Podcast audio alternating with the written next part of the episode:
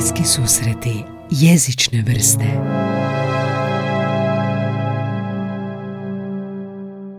Dobrodošli u podcast. Kakva opuštena atmosfera? Nismo još ovako opuštena atmosfera. Ozbiljno? Da, da, Zašto imamo niste? kubanku, imamo cigarete, imamo Da. pivo, imamo rakiju. Hvala ti, hvala ti puno na pivama. Da, da. Sve vrste alkoholnih pića su na stolu. Mene je to kupilo kad sam vidio ovaj, u ovom, šta je ono bilo, chat. Sad neće otići više, znaš. Sad- pa zapisao si gajba, tek smo na drugoj. Tako je. Evo, dobrodošli u podcast Bliski susreti jezične vrste. Anja, Bok, jesi dobro? Dok, jesam, jako sam uzbuđena Nemaš današnje slušalice, ne znaš kako zvučiš. Nema veze, nadam se najboljem. si najboljem. S nama su danas Saša, Tenodi i Vedran Sorić. Dečki, a, ako vas vaša publika sluša, znaju ko ste, ali a, vaša publika nas ne sluša, imam osjećaj. Ajmo malo samo ukratko u crtama. Evo, ja ću predstaviti Vedrana. Znači, Vedran je bio totalni anonimus prije nego smo se upoznali. Tako da danas ga predstavljam kao Sašinog asistenta. Aha, aha. Vedran, to je istina, Sašin asistent. Em, da, u njegovom okviru definitivno je, u njegovom načinu razmišljanja, ali ja njemu popustim da on to svojem malom krugu malih ljudi ovaj, to tako prenese. Malom krugu da, malih ali ljudi. moj mali krug velikih ljudi razumije ko je zapravo asistent u toj čitavoj priči, tako da neće. A oboje imaju tako dubog glas da ne možeš razabrat ko je asistent. Da, skoro. S tim da moramo napomenuti da je Sorić eh, direktor u naše firme, na? tako Mhm, da postavili smo ga na direktora, jer jebi ga, svaka firma mora imati jednog radnika. Zapravo si ti asistent onda ili? Ja sam vlasnik. A ti si vlasnik, A, on je vrebači sjene, dobro. vrebači sjene. E, je- nije vlasnik, nego je suvlasnik, to je prva stvar. A druga stvar je, ja sam jednako vlasnik koliko i on, a ni on ni ja nismo 100% vlasnici, odnosno 50% vlasnik, nego je trećeg. A on se najbolje po ovaj prodao jer on niš ne radi. Dobro, biznis ide, biznis ide. da, da, da. Dečki, zašto ste ovdje danas? Ne znam, ti reci meni. Pa zato jer eh, si pitao da li imam ko, ko- kojeg interesantnog gosta, jel, tak nešto je bilo. Da. Eh, onda sam, eh, Možda neko ko ima vremena kao... Pa, Kontem- kontemplirao sam ovoga, Mhm. koji bi mogao biti interesantan i onda sam rekao Sorić, jel da? Mhm. I onda sam u biti skužio, ja ga pustim samog, niko to neće Ne slušati, pa ajde, da. idemo zajedno. Ne? Um, ajmo ovako, znači, um, malo se bavite prodajem, jel tako? Malo, malo više, da. Malo. Um, možete nekon ko nije u prodaji opisati kakav je to proces za početak, čisto da ljudi dožive što vi radite. E, samo mali framing, znači ti ćeš objasniti B2B, ja ću objasniti B2C. B2C. Tako je. Jesmo imali jedan I period... sama, i sama terminologija B2C je zanimljiva. Pa, ajmo odmah malo, jedno, koliko jedno, šest mjeseci unazad ovaj, na naše nekakve prve prepucavanja, neću reći svađe, nego onako ne, ne, nesuglasice, gdje smo zapravo nakon nekog vremena shvatili da pričamo sa istim ishodom, odnosno oboje želimo prodati, ali on priča iz B2C konteksta, znači business to customer, jer on prodaje direktno svojim kupcima kroz NLP. A ja gledam cijelo vrijeme to iz perspektive B2B-a, jer sam cijeli život na neki način u B2B, odnosno business to business i zapravo razgovaram sa firmama. jel? I tu smo imali mali clash u komunikaciji, ali smo onda skužili da zapravo oboje želimo dobro i oboje želimo isto, ali iz drugog konteksta i druge perspektive. Pa ću ja malo o B2B-u, a ti onda preuzmi o B2C-u, Saša asistente. Em, dakle, B2B. Um, ja volim reći da je u B2B-u vrlo brzo, jako je bitno za shvatiti u B2B-u koliko zapravo traje sales cycle. Znači ti kod Saše, to će on puno bolje objasniti, B2C je, neću reći instantna prodaja, ali realno sa dva, tri telefonska poziva ti ćeš riješiti, odnosno doći do ishoda gdje se zakljucava, zakucava prodaja i krajnji kupac tebi daje pare. U B2B je to malo drugčije, čak ja rekao vrlo često i projektno. Gdje ti recimo, zato sam ja preuzeo ovaj sponzorski dio kod nas u firmi i ja više razgovaram sa sponzorima gdje ti moraš odraditi određenu količinu sastanka, određenu količinu e, nekakvih interakcija sa potencijalnim kupcem ili klijentom gdje moraš razgovarati sa njim na puno više razina i zadovoljiti ne jednu osobu nego cijelu firmu, odnosno kad kad board of directors i na kraju krajeva skužiti ko je taj ko odlučuje u toj Da, da, čitavoj da, priči decision maker, ja. i na kraju krajeva usmjeriti razgovor prema toj osobi. Ali isto je to proces da ti skužiš tko je ta osoba. Jer kad, kad se neko predstavlja da je to, a nije. Samo to je interesantno, da. da. Tako da B2B je, ja bih rekao, procesno poprilično duži. Ja evo imam situacije da, mi, da su mi neki prodajni, prodajni ciklusi trajali, ne znam, sad evo, ajmo reći od nekakvih 2-3 tjedna, mjesec dana do 18 mjeseci. I ti si cijelo vrijeme u lupu, cijelo vrijeme znaš to će se ostvariti, to će se ostvariti, to će se ostvariti i stalno ideš stepenicu po stepenicu bliže ka tom cilju, ali prodaja nije gotova dok pare nisu na računu. A šta se događa u tih 18 mjeseci? Sve. Znači, ups and downs. I ti doslovno, Pregovaranje. Daj opiši jedan proces, daj opiši Da, da, jedan da. proces. znači ovako, evo, primjerice. Um, saznaš da neko potencijalno treba ne- neki tvoj proizvod ili uslugu. I onda ja obično što prvo radim, gledam kako doći do te osobe. I prvo gledam uopće u firmi tko bi bio potencijalno taj koji je decision maker. Vrlo često je teško doći do njega. Jel? I onda trebaš skužiti tko je ispod njega. Da li je to recimo tajnica, da li je to, e, karikiram sad, ne znam, neko ko utječe na tu osobu, ono influencer interni unutar firme. I onda preko te, te osobe puštaš priču, ono, puštaš papke, jel? I poanta ti je Pipke. dobiti... Da, Pipke. Pipke. Pipke. Šta, ti nemaš pipke? Papke. Pa možda je papke. Pa ja imam pipke. Papke, Dobro, papci koji pipaju. Evo, prosti što sam te prekinuo direktore. E, ja mislim. E, i, I ti zapravo u nekom trenu e, potrošiš, ne, neću reći potrošiš, kriva riječ, investiraš određeno vrijeme u razgovore sa ljudima koji vrlo vjerojatno ne mogu donijeti tu odluku. Ali ti pomalo otvaraju vrata da dođeš do osobe koja može. Jel? A kako otvaraš vrata? Mislim, jel ti od pod starta želiš doći, ja trebam kontakt ove osobe ili odmah ideš sa nekim svojim pićem, sa prodajom? Ne, Sa... ne, pić uopće, pić je tek kada je zapravo vrlo jasno da, da, da, da oni trebaju tvoj proizvod, onda se pić radi. Ja uopće ga ne radim, ja prvo ispipavam teren. Da vidim da li je uopće sam, ja, da li je to istina što sam ja saznao ili je to samo rekla kazala. A kako izgleda tvoj prvi kontakt onda s tom osobom, tom tajnicom, tim influencerom? Nazovem. I šta kažeš? Ili pošaljem mail. Šta napišeš mail? Em, iskreno da ti budem, izbjegavam mailove. Um, pokušam uvijek doći do broja telefona, nazovem i kažem ukratko i onda pošaljem mail vezan na taj telefonski poziv. Ali to nije ono cold calls. To, Ne. je, to nije to. Ne, ne, nije call call jer se uvijek, uvijek tražimo osobu na koju se mogu pozvati. Znači, hvala Bogu, danas smo svi povezani, društvene mreže tu učinile odličan posao. E, u smislu da uvijek možeš gledati ko je povezan sa osobom s kojom ti želiš komunicirati. I onda nazoveš tu osobu s kojom jesi povezan, još super pod uvjetom da znaš tu osobu, da, i kažeš, daj mi reci da znaš toga i toga. Znaš, ok, super. Je- jer se mogu pozvati na tebe kada zovem. Ne moraš mi uopće predstavljati, nebitno mi je. Samo se mogu pozvati na tebe. I to pali meni u mom slučaju jedno 90-95% slučajeva. Znači, rijetko kad mi se desi, desilo sad jedna situacija u Splitu da smo se pozvali na jednu osobu i na kraju se ispostavilo da se nešto zamjerila ovoj drugoj osobi. Ali, ali, ali ova osoba to nije bila svjesna. A onda dobro. Ali to ti je ono kad ljudi ne iskomuniciraju sebi do kraja kad su nezadovoljni. Jel? Tako da da, zna se desiti, to je tih 5%. Ali realno ti kad se pozoveš na nekog, onda će ti ljudi barem saslušati. Da, da, da. A ako te saslušaju, ako im je iole to interesantno što im kažeš, a zapravo uopće nije stvar prodaje, nego je stvar interesa, stvar, ok, e, ono, primjerice, ne znam, saznao sam da imate problem sa tim i tim i tim. To Je to reći, istina to ili ćeš nije? Da, reći da, da, da, da. da. Znači čuo sam ono, čuo sam na tržištu da ste se susreli sa tim i tim izazovima, da li je to istina ili nije. Čisto me zanima ono. I kako ljudi reagiraju na to? Pa imaš ljude koji se zatvore i neće ti reći, jer iz nekog razloga ne smiju reći možda, pogotovo u korporacijama. A imaš ljudi koji ti otvoreno kažu. A imaš isto ljude s kojima moraš proći neki proces onak chit chata ili ti onog small talka gdje zapravo da dođeš do toga da ti se otvore. Šta je najčešće? Ja, ja, meni je Saša mi je baš rekao u nekoliko navrata kako si tak direktan u komunikaciji.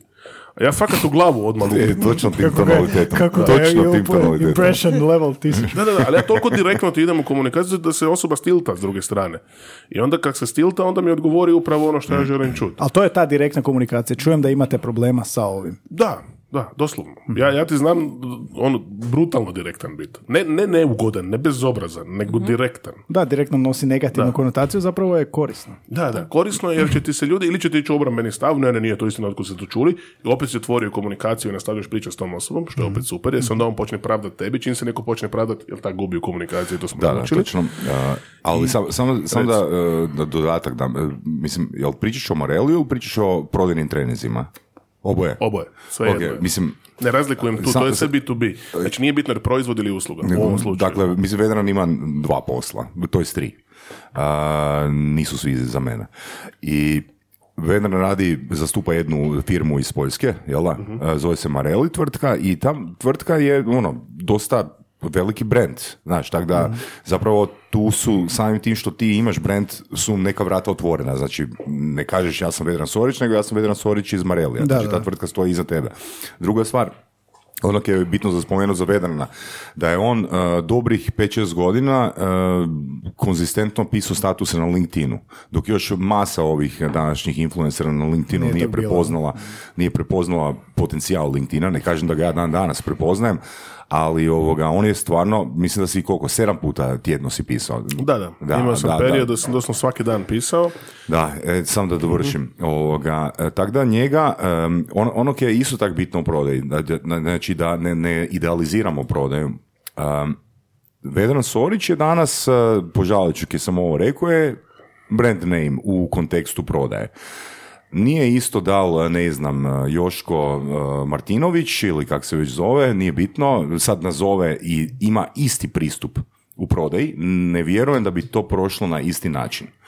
Dobri su, to su dobri skillovi koje on ima, ali isto tak smatram da brand recognition na tržištu uh, može poprilično akcelerirati uh, prodajni ishod. Znaš, a to on ima zbog 5-6 godina uh, konzistencije pisanja na LinkedIn statusima, jer on nije generalno poznat. Mislim, nisam niti ja, znaš, ali smo poznati u nišama. Čega se sjećaš da je pisao tih statusa? Ničega. Znam samo da je. Ali stvarno... Ali zašto je to bitno? Za, Za- šta, I šta, šta za- je to? zato, jer, je- zato jer je prvi, ono što ja učim, na, podučavam na svojim seminarima, uh, ljudi često misle da je karizma ono što osvaja ljude. Ja kažem da je karizma dodatak na tvoje, ne, ne, jednu tvoju drugu karakteristiku ljudsku. A ta ljudska karakteristika je dosljednost.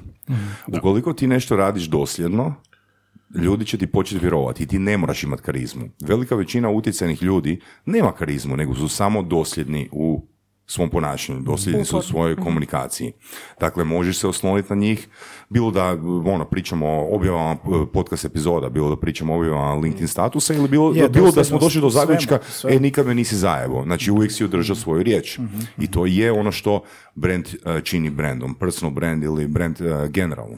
I onda kad ti kroz period od, ne znam, par godina izgradiš eh, konzistenciju, to jest ljudi su naviknuti na tvoju konzistenciju, onda će lakše prihvatiti tvoju direktnu komunikaciju, eh, ja čujem da ti imaš taj i taj problem, daj mi svoj novac, ja ću ti stvoriti ono više novca, znaš.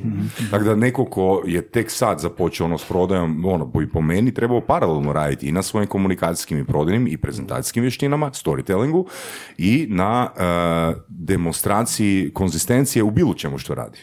Sada ću ja požaliti što ovo kažem, ali slažem se s njim. E, Kako će postati prijatelj do da, kraja da. Em, interesantno, evo kad se već sad spomenuo taj LinkedIn i to, znači, znaš ono, kad, kad se kaže jedna, jedna stvar vodi drugoj stvari, znači ti kad si, i ti si rekla riječ uporan, jel, Anja? I zapravo treba e, na neki način razdvojiti riječi uporan, konzistentan i naporan. Jer uporan i naporan vrlo često ljudi poistovjećuju. Ako si preuporan, postaneš naporan. Ako Je si dosljedan... stupnjevanje? Da, ja ne znam uopće sad kako bi gradirao te riječi. Pa Dosljedan, jedno do, do drugog. ali prvo je dosljedan, pa je onda uporan, a onda je naporan. Jel? Ako Da, da, pretjeraš, da, onda pa to, postaneš to, to. naporan. Jel? Da. I to vrlo često i objašnjava ljudima na, na edukacijama. Kaže one, ne, moraš zvat, moraš zvat. Da, do neke granice, ali ako pretjeraš, onda si opet napravio si medveđu uslugu, nisi ništa napravio. jel? Šta si pisao na tim statusima? Ono, sve što mi je palo na pamet. Ali je Znači, to bilo ono, inspirational, je to bilo... Je. Bilo ti je kombinacija iskustvenog, inspirativnog, znači, pazi, većinu toga ti je krenulo negdje tamo, ja sam, znači ja sam gledao nedavno od kad sam ja na LinkedInu, 2006. 2006. Od ko to Jeste postoji? uopće znali da postoji. 2006? 2004. 2004. Ali sam se intenzivno počeo baviti njim negdje 2013-2014 i baš jako intenzivno negdje 2017. Jel?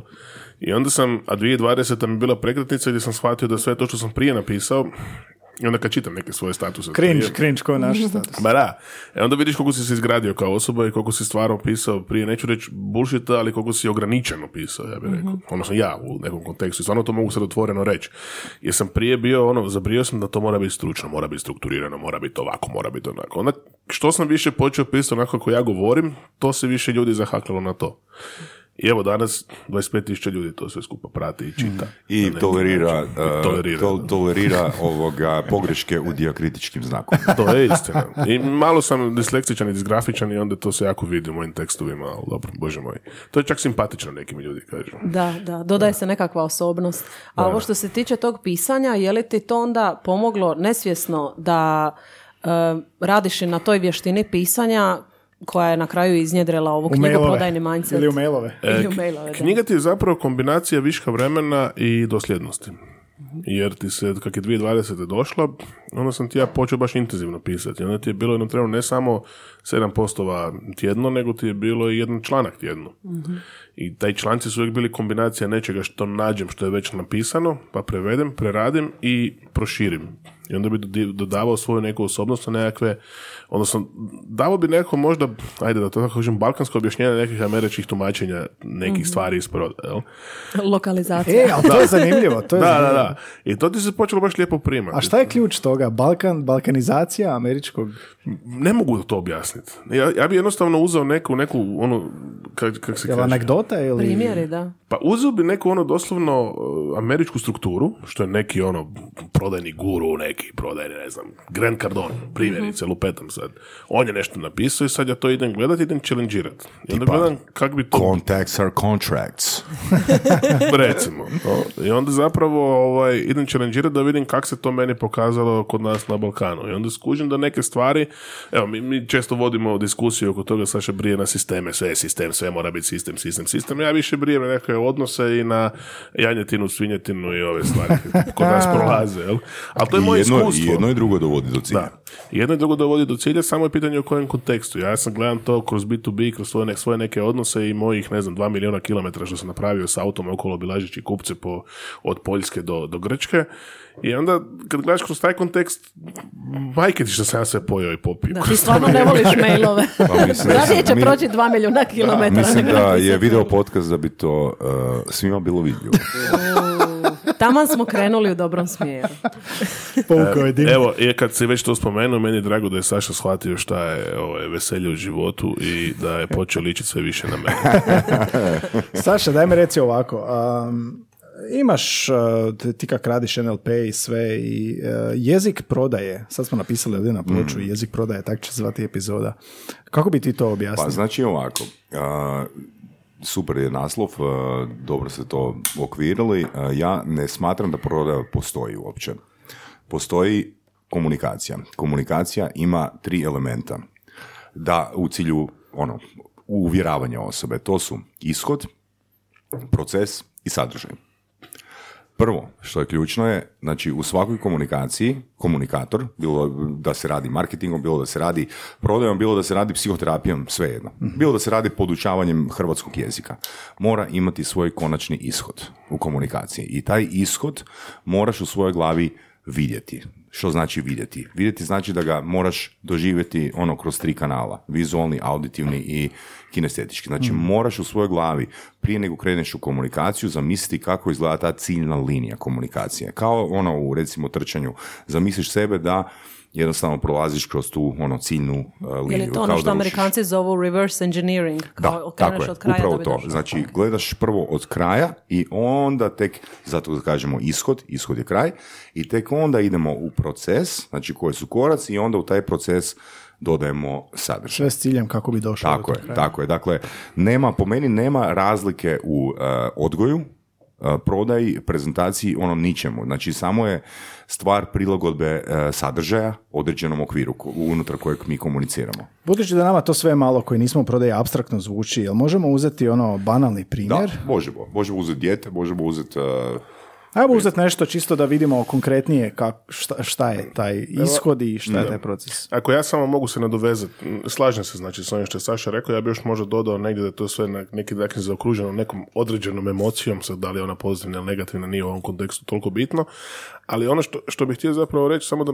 malo možda ovaj, pojasniš ono, pojednostav, tehnički pojednostavim, da, pojednostavim ili prizemljim. Izvrsno se nadopunjujete. Da. Prizemljeno rečeno to bi izgledalo ovako. Ako ti znaš koji je tvoj ishod, da li je to, može, ja vrlo često ljudima kažem, ne može ti ishod prvog sastanka biti prodaja. Ili ishod prvog telefonskog poziva biti prodaja. Znači, ishod prvog telefonskog poziva može biti sastanak. Mhm. Ishod prvog sastanka može biti drugi sastanak. Ne, ne mora znači da mora odmah biti prodaja. Ne mora biti kraj. Gradiš priču. Da, jel? da, da. I tu je stvar postavljanja ishoda, ako ga krivo postaviš, vrlo vjerojatno se neće ništa desiti, ćeš prebrzo utrčati u, u teren i nešto ništa napraviti. Je li to i B2B i B2C? Je, ili... sve to, isto. to, to, je Sve čak, isto. to je čak zajedničko, da. Da, Ali- samo kaj je proces uh, ono drugačiji. Da. Ali ishod je identičan. E, ali ono što vrlo često prodavači rade u potpunosti krivo, da otkrivaju svoj ishod odmah u startu. Znači, ishod ti znaš. Kao otkrivaju, kao kažu. Da, da, da. Ti ne moraš uopće reći koji je tvoj ishod. Ti jednostavno pričaš s ljudima. I vodiš ih ka tom ishodu, oni sami shvate kad je. I onda kad imaš onaj efekt u razgovoru, joj kako bi bilo dobro da imamo rješenje za ovo. A ti sam kažeš, pa mi to imamo. A jesu li ljudi sumnjičavi tijekom tog puta? Ljudi su uvijek sumnjičavi. Uh, zato, je, zato i traje taj proces toliko dugo. Jer da su oni sigurni, onda bi trajao ono pet minuta. Znači, Hoćeš- ti se... Hoćeš Tončevu iskoristiti sada. Što? Nikad ne možeš dovoljno. E, znači, uh, ne, nije prikladna, ali reći ću ju, jer ne, ide u skladu s onim uh, što pričam. Mislim, od Tončija Huljića smo naučili jednu, uh, meni je to bilo totalno mind-blowing rečenica koju je izgovorio, a rekao je, nikad ne možeš dovoljno podcijeniti svoju publiku. Podcijeniti svoj put. Podcijeniti svoju publiku. Znači, mi, znači, baš sam gledao onog lika, uh, mislim, ne mogu ga ne gledati, Andrew Tate se zove, da? i ovoga, mislim da svi više manje znaju uh, za njega. Nije bitno da li iz pozitivnog ili iz negativnog kuta gledanja, ali um, ono, on komentira sve živo. I onda je tak isto često komentira ono muško-ženske e, odnose. I ono što je on u jednom klipu svom rekao, znači zbog čega kao muškarci su isfrustrirani i kao ne, nemaju dovoljno para. Trebali bi imati e, dovoljno para da osvoje ženu svojih snova. I on kaže sljedeće, znači žena tebe automatski gleda kao bogatog. Ona ne razmišlja o tome da ti nisi bogat. Ok? Dakle, isto i u, isto i u prodaji. Znači, kad bi ljudi znači, s kojima mi komuniciramo bili sigurni da mi možemo riješiti, tu su dva elementa koje želim spomenuti. Znači, prvo, sigurnost od osobe s kojom komuniciramo u vezi mene kao service providera, kao nekoga ko pruža uslugu. Znači, ako ukoliko je osoba sigurna da ja mogu riješiti njen problem, hoće li ona kupiti od mene? Što mislite? Pa da. Ne. Ne mora značiti, Ne, da. znate zbog čega? Jer često, sad naglašavam, ulazimo u B2C frame, osoba sama često sebi samo i ne vjeruje. Jel kužite? A makar i za sebe iznad firme. Dakle, ako je u B2B je drugačije. Ukoliko decision maker u firmi tebi povjeruje, on će reći, ok, znači to može pomoći svima ostalima, što naravno nije nužno istina. Nego bitno je da decision makeru komuniciraš. A u B2C-u, znači kad ja komuniciram ono s tobom na telefon, ti čak meni možeš povjerovati, ali ti možda ne vjeruješ sebi. Znaš zbog čega? Zato što svaka nova odluka koju osoba radi, bilo da upiše aerobik ili ne znam, tečaj crtanja, potpuno je sve jedno. Ona zna da se obraća profesionalcu, ako vidi reference. Ali ona, znači gla- glavni blokator koji ta osoba ima prilikom odlučivanja je ok, ja sam već, ona se u svojoj glavi e, povlači asocijacije i svoje memorije, di si postavlja pitanje, čekaj, pa ja sam nekad u svojoj prošlosti bila zainteresirana, ne znam, za pikanje goblena, pa nisam u tome uspjela. Aha, kako onda mogu biti sigurna da ću sad s ovim uspjeti? Jel kužite? Znači, uvijek, je, uvijek su dva straha. Ono, Znači, ono, da li je osoba prevarant ili nije prevarant? Ok, idem ju malo istražiti, idem čitati success storije, idem čitati ono testimonija na LinkedInu, idem ju pratiti ono dvije, tri godine na LinkedInu, da li konzistentno objavljuje. Ok, e sad ja kužim da je Vedran Sorić ono super lik koji zna prezentirati prodaju ili što već i znam da me on neće zajebat. Ali, hoću li ja sam sebe zajebat? Zato što ti moraš raditi jer na tome ja da sam bi taj koji mora, koji, koji mora raditi i koji mora po- poštivati proces osobe koja ima iskustvo. Ne? Znači ono što ja, jedan od, u biti prvi mail kad ja najavljujem svoj seminar, onaj pravi seminar, ne ovaj dvodnevni uvodni, kažem ja vam mogu garantirati sa pet minuta dnevno svjesne vježbe da ćete biti u top 5% svih ljudi s kojima sam ja ikad radio. Znaš zbog čega to garantiram? Zato jer to 90% ljudi ne radi. Ok? O tom, u to, I to, to mi je otvorio oči u biti F- Frank Kern, jedan uh, poznati marketingaš, ne toliko ono mainstream poznat, ali ono, znači zapravo je glavni blokator u B2C prodaji, ono business to client, to što su se ljudi nekad u prošlosti zeznuli i sad asociraju taj svoj zajeb iz prošlosti sa ovim trenutnim razmišljanjem da li da ja to napravim ili ne. I tu postoji možda, s obzirom da se podcast zove jezik prodaje, jedna, ti si ga spomenuo, pa ću sad referirati Vedrana na njega, Grant Cardone koji je jednu super rečenicu za takve situacije a, prezentirao, a kaže ovako, i to ja skoro u svakom mailu kojeg pišem, a, dok se polaznici odlučuju da li će nastaviti dalje ili ne, napišem sljedeće. Nemojte dopustiti da zbog svojih loših, odnosno krivih procjena iz prošlosti, danas propustite ovu dobru. Znači, što ja s, tim, s tom rečenicom njima pokazujem? Da ja razumijem njihovo stanje, da ja razumijem da su oni napravili neku grešku u procjeni nekad u svojoj prošlosti, ok? ali da to nije taj dan, da to nije ta ponuda. To sam baš htio pitati, kako konkretno dođeš do toga da, im, e, da ih spriječiš da to, jel da, svoja prijašnja iskustva. Jel u bitu bio uh, tako nešto Pa postoji? ja ću ti reći ovako, ja ću se nadovezati zapravo na njega i reći ću jednu stvar. Znate onu, onu čuvenu, poznatu kupac je, kupac je uvijek u pravu? Pa kupac realno nikad nije u pravu. Ali naš zadatak kao ljudi koji se bavimo prodajom je da se oni osjećaju kao da su u pravu. da, da, da. da. To je, to je fora. I zapravo još jedna, jedna možda floskula, ali zapravo je vrlo istinita kad, e, i to, to mislim da će Saša u potpunosti razumjeti kad, e, mislim da je na tragu, ne, neš- na tragu toga je nešto i rekao, da kupci znaju što žele. Već bi to imali. Da. Zapravo nemaju pojma kaj hoće. A naš posao je zapravo da im postavimo prava pitanja u pravom trenutku da oni shvate što zapravo I zato žele. se to zove komunikator, a ne prodavač ili marketingaš ili što već. Zato jer evo, baš, baš, baš ta rečenica, ono, to, mi, to mi je wow rečenica, ne samo zato jer sam ja izmislio, nego zato jer je stvarno istina. E, ja to vidim već zadnjih 17 godina, da polaznik nakon četiri odslušana modula kaže pa ja nisam tu iz razloga iz kojeg sam upisao ovo. Ono, nemaju oni pojma kaj žele. Njima se, kad ti, jer ti misliš da imaš problem X, a taj problem je tvoj površinski problem. I onda, što ti više komuniciraš s tom osobom, što osoba su- sudjeluje više u vježbama, znači kad ona riješi taj površinski problem, e, onda se otpetlja i onda se onda, onda počnu isplivavati isplivavat pravi problem.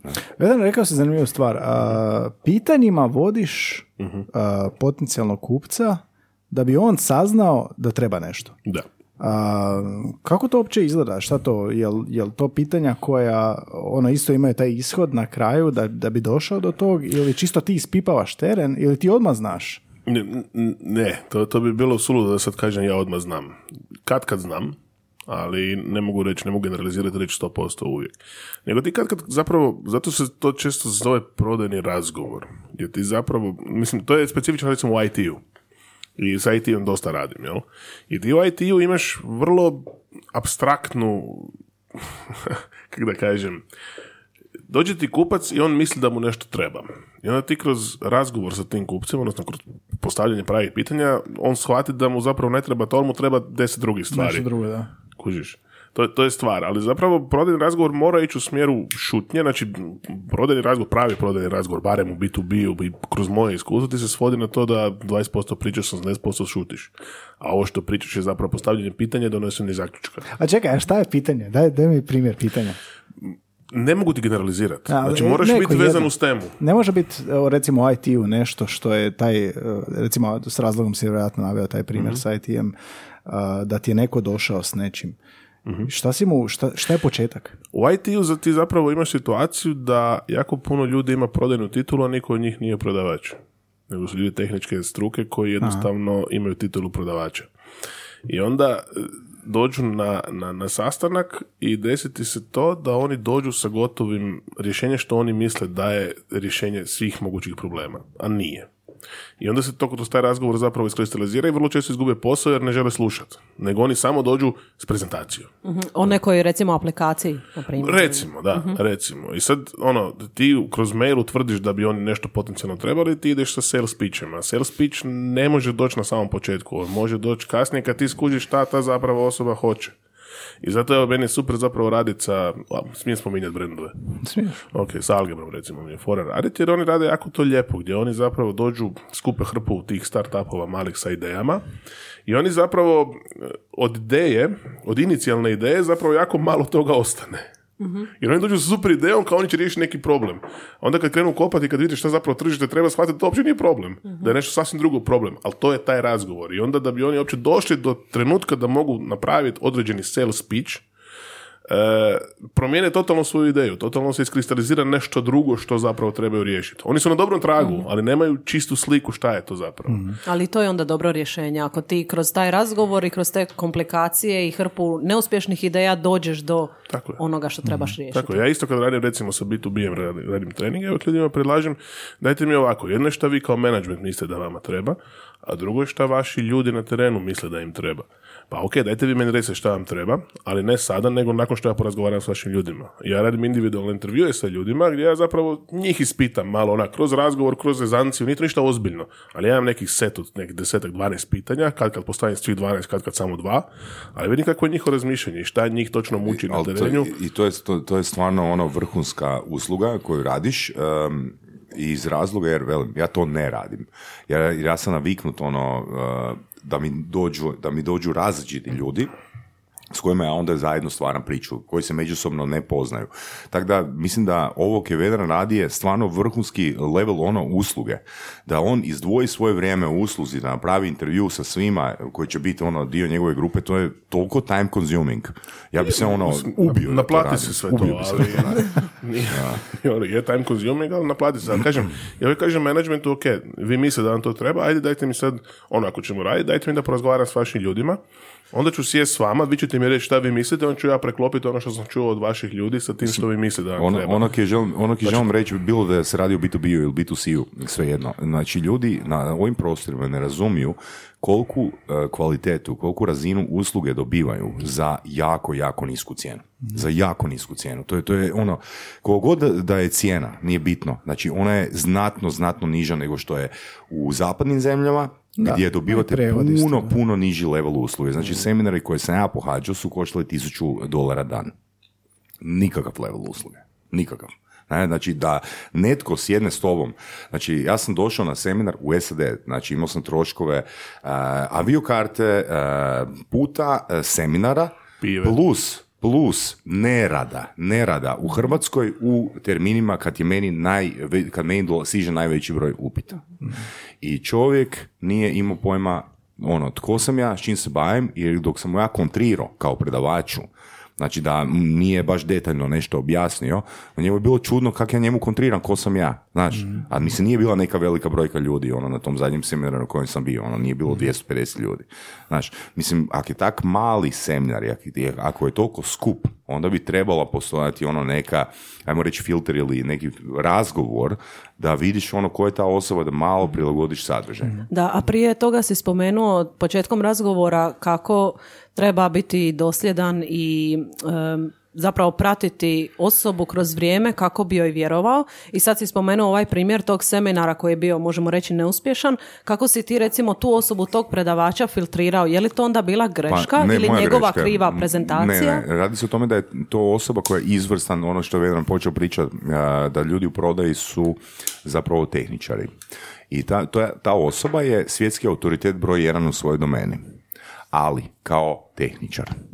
I sad staviš tog tehničara da radi prezentacije, o, njegove prezentacije jednostavno nisu dovoljno dobre, jer on priča samo iz okvira svog iskustva. Znači, on nema dovoljno teoretskog znanja da bi odradio seminar. Kužiš, o tom se radi. Znači, on priča e, vrlo em, površno o e, teorijskom dijelu, ono znači o pozadini, zašto ta određena komunikacijska tehnika funkcionira, i jednostavno, ono, znaš, mislim, ima jako puno ono vrhunskih praktičara koji ne mogu biti e, prezenteri. On je jedan od njih. Ali opet čovjek zna dobro naplatiti po 1000 dolara dnevno svoj, e, svoj, svoj seminar. Ne? Vedar, ovo što si rekao za, za razgovor sa ljudima Mhm. do koji su, znači rekao si gore je decision maker, a ti razgovaraš s njegovim ljudima. Da, evo što, sad- što tu otkriješ? E, e, Najbolje da ti primjer kažem. Da. Evo, znači, management misli da je problem u tome da oni loše komuniciraju sa klijentima, A ja recimo razgovaram sa njih deset koji će mi biti u grupi, to je baš se neki dan desilo. Uh, I razgovaram sa njima i skužim da uopće nije problem outbounda, znači komunikacije sa klijentima. To funkcionira pa funkcionira, mislim, šta možeš ti tu? Nego je problem interne komunikacije. I oni loše interno sebi prodaju priču. I oni se međusobno svađaju zbog trivialnih stvari. Oni svi imaju zajednički ishod. Da se klijentu proda ili plasira određeni proizvod ili usluga. Jel? Ali interno su ono posvađani što do ega, što do ne znam e, krivi komunikacijskih obrasa, što do toga kako to management spušta dole. I onda ja kada dođem s managementu poslije nakon tih intervjua i kažem im to, onda oni kažu Aha, što stvarno? Ja rekao, pa, ono, to je neki moj zaključak, a sad vi vidite šta ćete s tim. Mislim, ja mogu njima napraviti edukaciju koja ide u ovom smjeru, ali mislim da ćete puno više dobiti ako napravimo kao edukaciju koja je kombinirana, koja razgovara i o internoj prodaji, znači da vi jedni mhm. drugima kvalitetno komunicirate i prodate i spuštate određene zadatke i informacije, a onda možemo i komunicirati to kako ćemo, onda možemo vidjeti kako ćemo to riješiti e, u komunikaciji i prema... I to si super ono, u biti e, napravio poveznicu između onoga što sam na početku rekao, ishod, proces, sadržaj. Nitko nema problem sa ishodom unutar iste organizacije. Da. Svi imaju isti ishod. Mm. Di su njihovi problemi? U načinu na koji komuniciraju. Znači, di? U procesu. Ok? Dakle, i sadržaju kako komuniciraju. Mm. I, to, I to je onak cijela filozofija komunikacije. Znači, ljudi kad se svađaju, kad se događaju konfliktne situacije, kad se događaju šumovi u komunikaciji, razlog zbog čega se događaju te, te konfliktne situacije je u tome što zaborave na trenutak zaborave koji im je zajednički cilj, koji im je zajednički ishod u komunikaciji. A moguće da imaju različite puteve? Do... Da, da, da, da, znači u putevima, kad, kažem, kad kažeš put, ja mislim na riječ proces. proces. Mhm, mhm. Pretpostavljam da to znači da osim prodaje vi se morate baviti ili barem biti djelomično upućeni u psihologiju i općenito ljudi i kupaca svojih klijenata? Pa mislim, gledaj, to dolazi s iskustvom, ali da, ja sam po struci profesor socijalni pedagog um, i ono, bavim se NLP-om već, kako sam rekao, skoro 20 godina, tako da da ovoga moraš, ali opet da nije samo razgovor ono o nama, u smislu to trebaš razumjeti psihologiju. Ja smatram da bilo koji service provider treba razumjeti psihologiju. pričali smo o surovim strastima i sa fitness trenerima koji isto kažu da ono, njihov trening se ne sastoji od toga napravi toliko ponavljanja, ne znam, benča, toliko ponavljanja marinaca, nego se sastoji od slušanja njihovih problema izvan okvira treninga, bondanja sa svojim klijentom, ono, tako je, stvara se ono emocionalna povezanost i opet onda se stvara konzistencija u ponovljenoj prodaji. Jer se, evo, tu ću dati primjeri life coacha. Ja često znam reći, ja nemam nikakve veze s life coachingom, zato jer mi imamo dva različita ishoda ili psihoterapeuta. Life coach i psihoterapeute žele što duže zadržati. Ja se želim što manje baviti s tobom. Ja tebe što prije želim učiniti samostalno da ti mene ne trebaš. Ali e, razlika je u klijentima. Dakle, profil klijenta koji treba life coacha treba life coacha iz razloga jer želi osobu koja će njemu ili njoj biti dostupna. Jer, tako je, osoba mora biti dostupna da bi ja uvijek imao neki, neku ono točku osiguranja, ok, imam sad problem, dogodilo mi se sranje na poslu ili ne znam, u privatnom životu, idem ja sad nazad svog uh, life coacha. Mhm. Ja taj obrazac ono ne podržavam, ali opet, mislim, možda ću pojednostaviti Uh, možda ću pojednostaviti to što sam rekao, ono da, se, da je zapravo, to je, to je neki profil ljudi koji imaju ovisnost prema drugoj osobi i imaju zapravo problem kod stvaranja ono osobnih odluka. Njima da, treba life coach, njima treba business coach. Vedrane, gdje si ovoga, oprosti? E, samo još jednu stvar da sam dovežem. Znači, um, ovo sve što pričamo je dakle fantastično u teoriji i mi to, ajmo reći, znamo. Jel? To je sve super.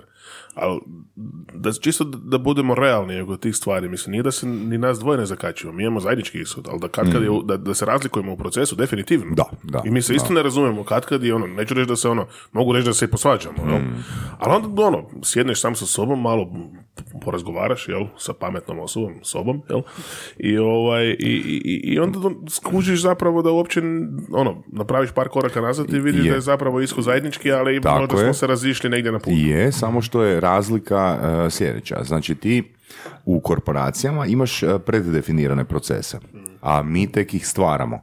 I kad ti stvaraš novi proces, to je normalno da će biti razilaženja u uh, mišljenju, raz, razilaženja u perspektivama. Ali jedanput kad je proces ili dio procesa postavljen, s kojim smo se svi uskladili, onda više nema konflikta oko, Da, oko, da. oko Da, se. ishoda ili i oko procesa. Da. I to je ono, iteracija i na kraju ti se sve svodi, koliko god bilo to mrsko priznat mnogim ljudima, na pokušaj i pogreške. Kad god da okreneš. Moraš pokušati neke stvari za koje možda nisi 100% siguran, ali pustiš pa da vidiš što će biti. Jel? A da ne ide, neke stvari prođu, neke stvari vidiš, gle, ne ide tako, ajmo mijenjati.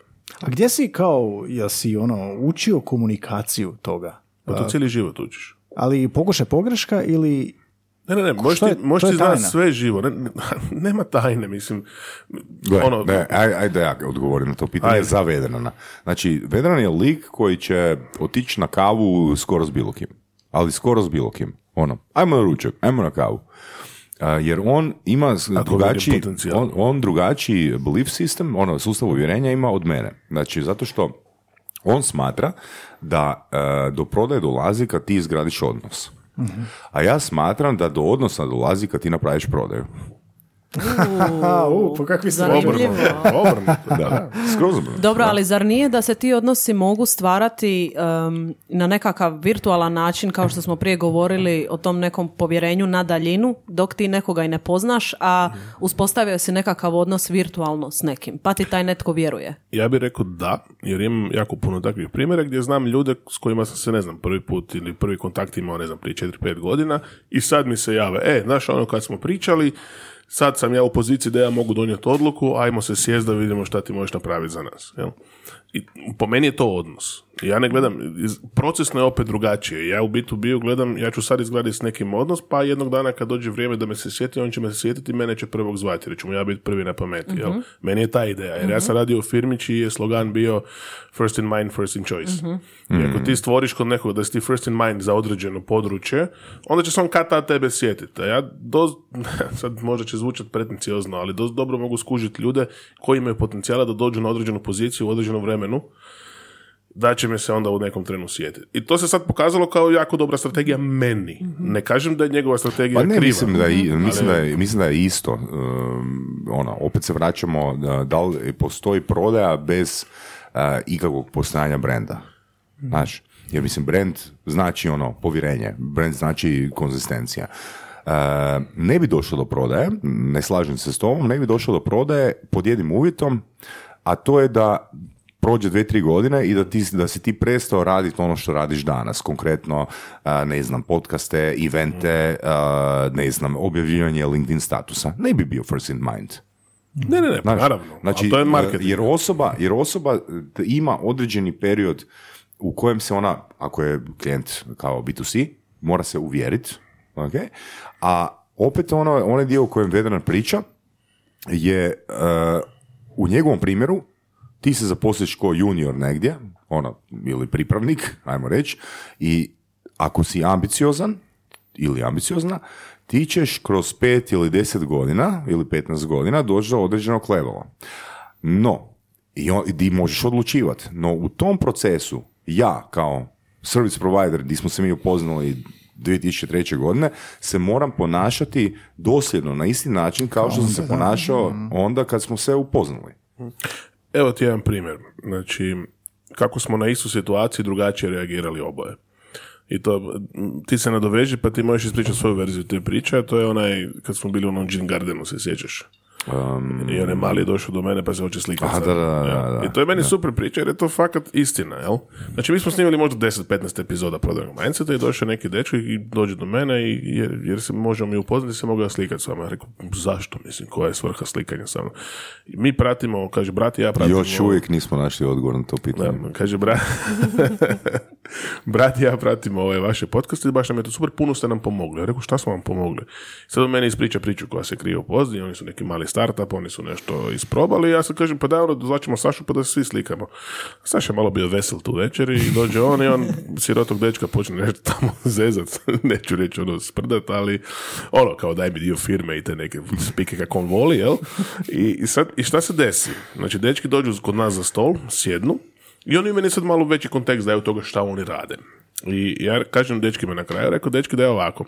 Znači, sad u ovom trenu kad sam ono nakon šest piva, meni se sviđa to što vi meni pričate, ali ne mogu vam sad konkretno dati bilo kakav odgovor niti išta, nego vama u zadatak dajem da me ili pošaljete mail ili me nazovete u idućih, ne znam, tjedan dana. I fakat, za par dana dolazi meni mail, poziv i sve i oni meni to predstave što oni rade. Ja rekao, gledaj, sudeći po ono što ste mi rekli, ja vam imam dvije opcije. Ili da vas prijavimo na Algebra inkubator, ili ne znam, ako imate bilo što umjetne inteligencije na ovaj Dajte mi udio u firmi. inkubator. Da, on samo pita, priča udio u firmi. Ja uopće ne idem za tim, znaš. I što ti se desi? E, Two types of people. dečki ti fakat završe na Algebra inkubatoru, nisu pobjedili, bili su treći, ali su ti evo nedavno rezali pola milijuna eura. I u tom kontekstu prepoznat kad neko ima smisla ili ne, ja ne, ne znam kako, ne mogu ti to I objasniti. kad tražite udio u firmi. Ne, ne, ne. Ja mogu tražim sam, da, da. Mogu sam ja na kraju kolega ovaj koji, kojeg smo spojili s njima dobio udio u toj firmi i fakat su napravili dobar biznis i postaju globalni skoro. Jel? To će biti ono jedan, jedan mali startup koji je stvarno postao interesantan. Ali ja onda, meni je sad, neko će reći da je to egoistično ili šta, ali ja nekako sebi uzimam za zaslugu da smo mi na neki način zaslužni za to što su oni uspjeli. Jer su ipak oni nešto čuli od nas, pokrenuli smo se, došli su do nas, znači Mm, Ne. sama ta hrabrost da je ne, do- ne slažem se. Čekaj oni se su, do kraja da ne, ne, ne želim da ti dopustiti da dovršiš iz razloga jer oni su, oni su pod broj jedan imali jasan ishod i bili su proaktivni. Tako je. Oni su imali problem u procesu. Bilo da je to proces, da je taj proces razmišljanja ili ne znam, neki taktički koraci kako da oni to postignu. Ali oni bi to postigli s tobom ili bez tebe, sa mnom i s nas dvoje jer su, imaju takav mindset. I ono što ja uvijek komuniciram. Ja nikad nisam zaslužan za tvoj uspjeh. Nikad. Znači, ja sam samo medij za koji si ti spremna ili nisi. Znači, tvoj uspjeh nema apsolutno nikakve veze sa mnom. Dobro, ali ti si svojevrsni motivator. Ne, ne, nimalo, Ne? nimalo, ne. Veze. Accountability, Ne, ne, ne, ne. ne? ne. Dakle, A zašto ovako. to misliš? Zato što znam. Zato što znam, zato jer imam uh, 17 godina iskustva. A, daću ti primjer. Ja mogu biti najbolji trener na svijetu. Ukoliko osoba nije proaktivna, ukoliko osoba nije u svojoj glavi spremna, znači ona će postići nula. Ja mogu biti, primjer broj dva, najgori trener na svijetu. Ukoliko je osoba u svojoj glavi spremna, ona će zbog bullshit seminara, zbog bullshit predavanja, ono, površnog predavanja, će biti dovoljno isfrustrirana da ide sama kopat i tražit rupe u mom predavanju da postigne svoj ishod. Znači, ako si uspjeh ti- klijenta nikad ne ovisi o tebi. Dakle, ukoliko si ti dovoljno motiviran, ti možeš postići isti ishod. Ok, možda malo duže vremena, ali da ukucavaš ono prave pojmove na YouTube-u. Baš sam to htjela reći, znači ako si ti dobar mentor, ti možeš ubrzati proces je. i Da, uspjeh e, ambiciozne to, osobe. Znači, To, ti to, si to. Radi se o samo u procesu, u proce- ti si samo katalizator. Znači, Dobro. ti nisi guru, niti učitelj, ti si samo katalizator gdje osobi posložiš proces Akcelerator. da... Tako je, akcelerator, di, di do, dođe- do osoba dođe do ishoda. Ali neovisno o tome, o tvom procesu osobe bi kada došla do svog ishoda. Evo, daću vam primjer iz drugog okvira. Čekaj, sada, znači Sad ja sam- onda samo da, da završim, dakle ja ću se složiti s ovim i zato ću neću reći da si uzimam zasluge da sam ja zaslužen za to što su im uspjeli, nego što sam ubrzao njihov dolazak Evo, do bravo, uspjeha. evo, prihvaćam. I, i to, i to, Evo, da, da, ne, kompromisa. i to, to- dobro je on to refrema, slažem se s tim u potpunosti, ali isto je, opet je na njima bilo da oni naprave taj prvi korak, pristupe meni, da naprave tu čitavu priču Zašto? i da izađu Jer iz... su bili proaktivni. Jer Je, su bili je, je. proaktivni. Uvijek se svodi na to. Dakle, evo, daću vam primjer iz drugog okvira. Da, imam jednu grupu koju često volim spominjati na predavanjima 2012. a, početak 2012. godine, a, gdje je bilo samo 12 polaznika u grupi, a pola njih je dalo otkaz za vrijeme trajanja mog seminara. I volim, Bravo, volim, volim, a, volim ovoga, spomenuti jedan primjer jedne cure koja se zove na O, ime joj počinje na O, koja je 17 godina, znači nakon faksa je se zaposlila odmah u firmi X i radila 17 godina dok nije došla na moj seminar. I osoba je za vrijeme mog seminara dala otkaz jer je shvatila kroz inpute koje sam ja dao da je to dobar smjer za nju. Ja sam bio ponosan na početku, ali prošlo je par mjeseci i ona nije mogla naći posao.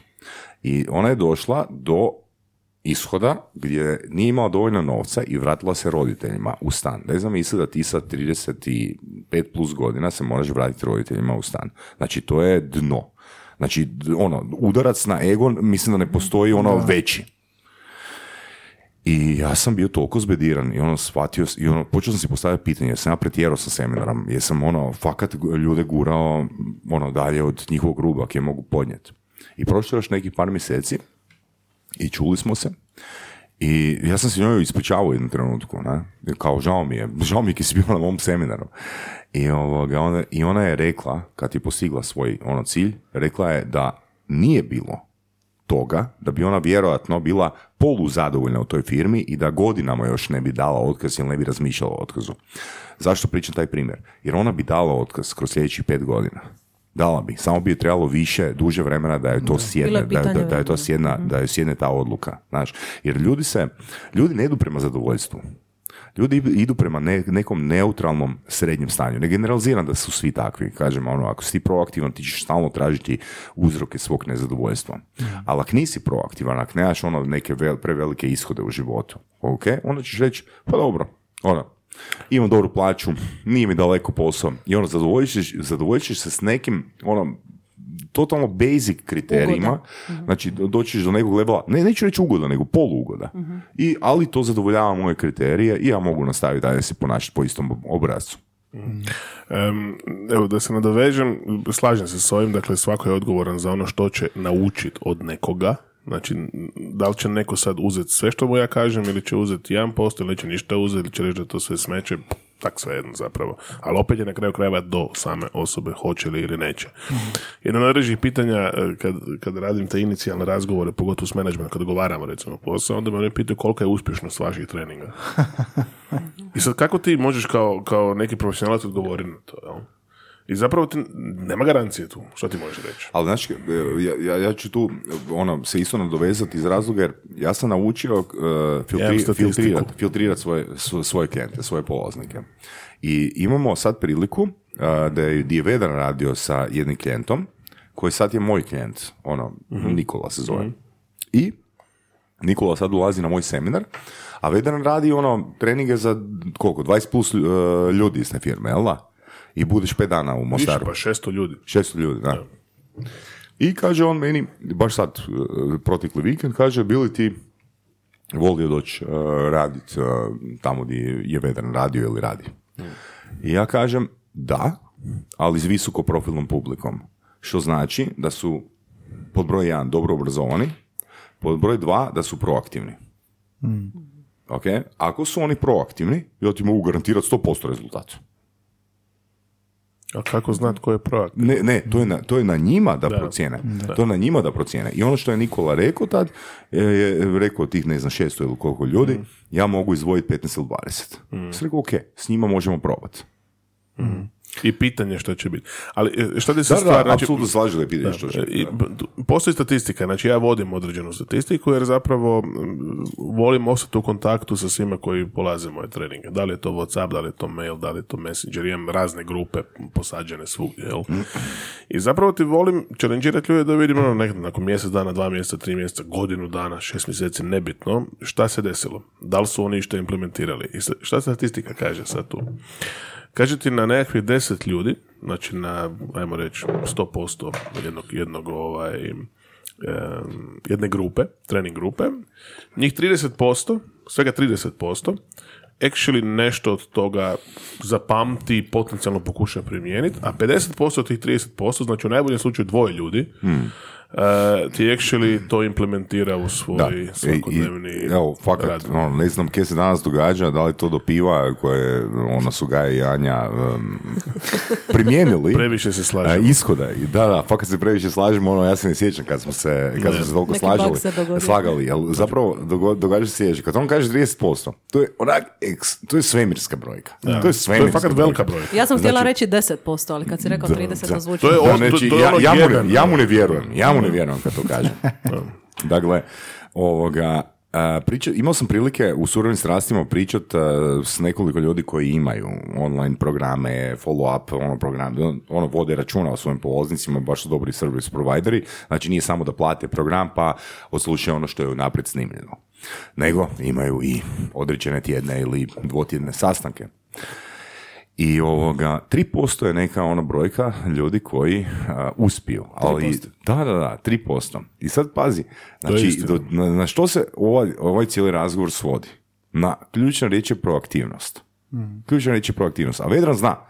Znači, a, spomenuo si Grant Cardona, pa ću se referirati i na Grant Cardona i na a, ovu edukaciju koju sam prolazio po ljeti.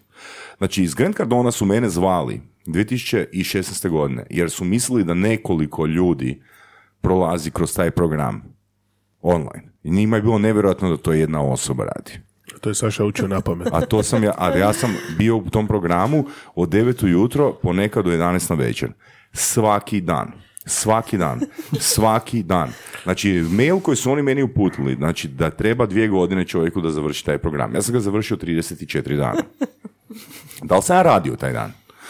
Ili nisam radio taj dan? Ja sam cijelo vrijeme učio u tih 34 dana. Ako sam ja radio od 9 do 6 popodne, 5-6 popodne, ja sam došao u 6.30 popodne, nastavio sam prolaziti kroz te edukacije.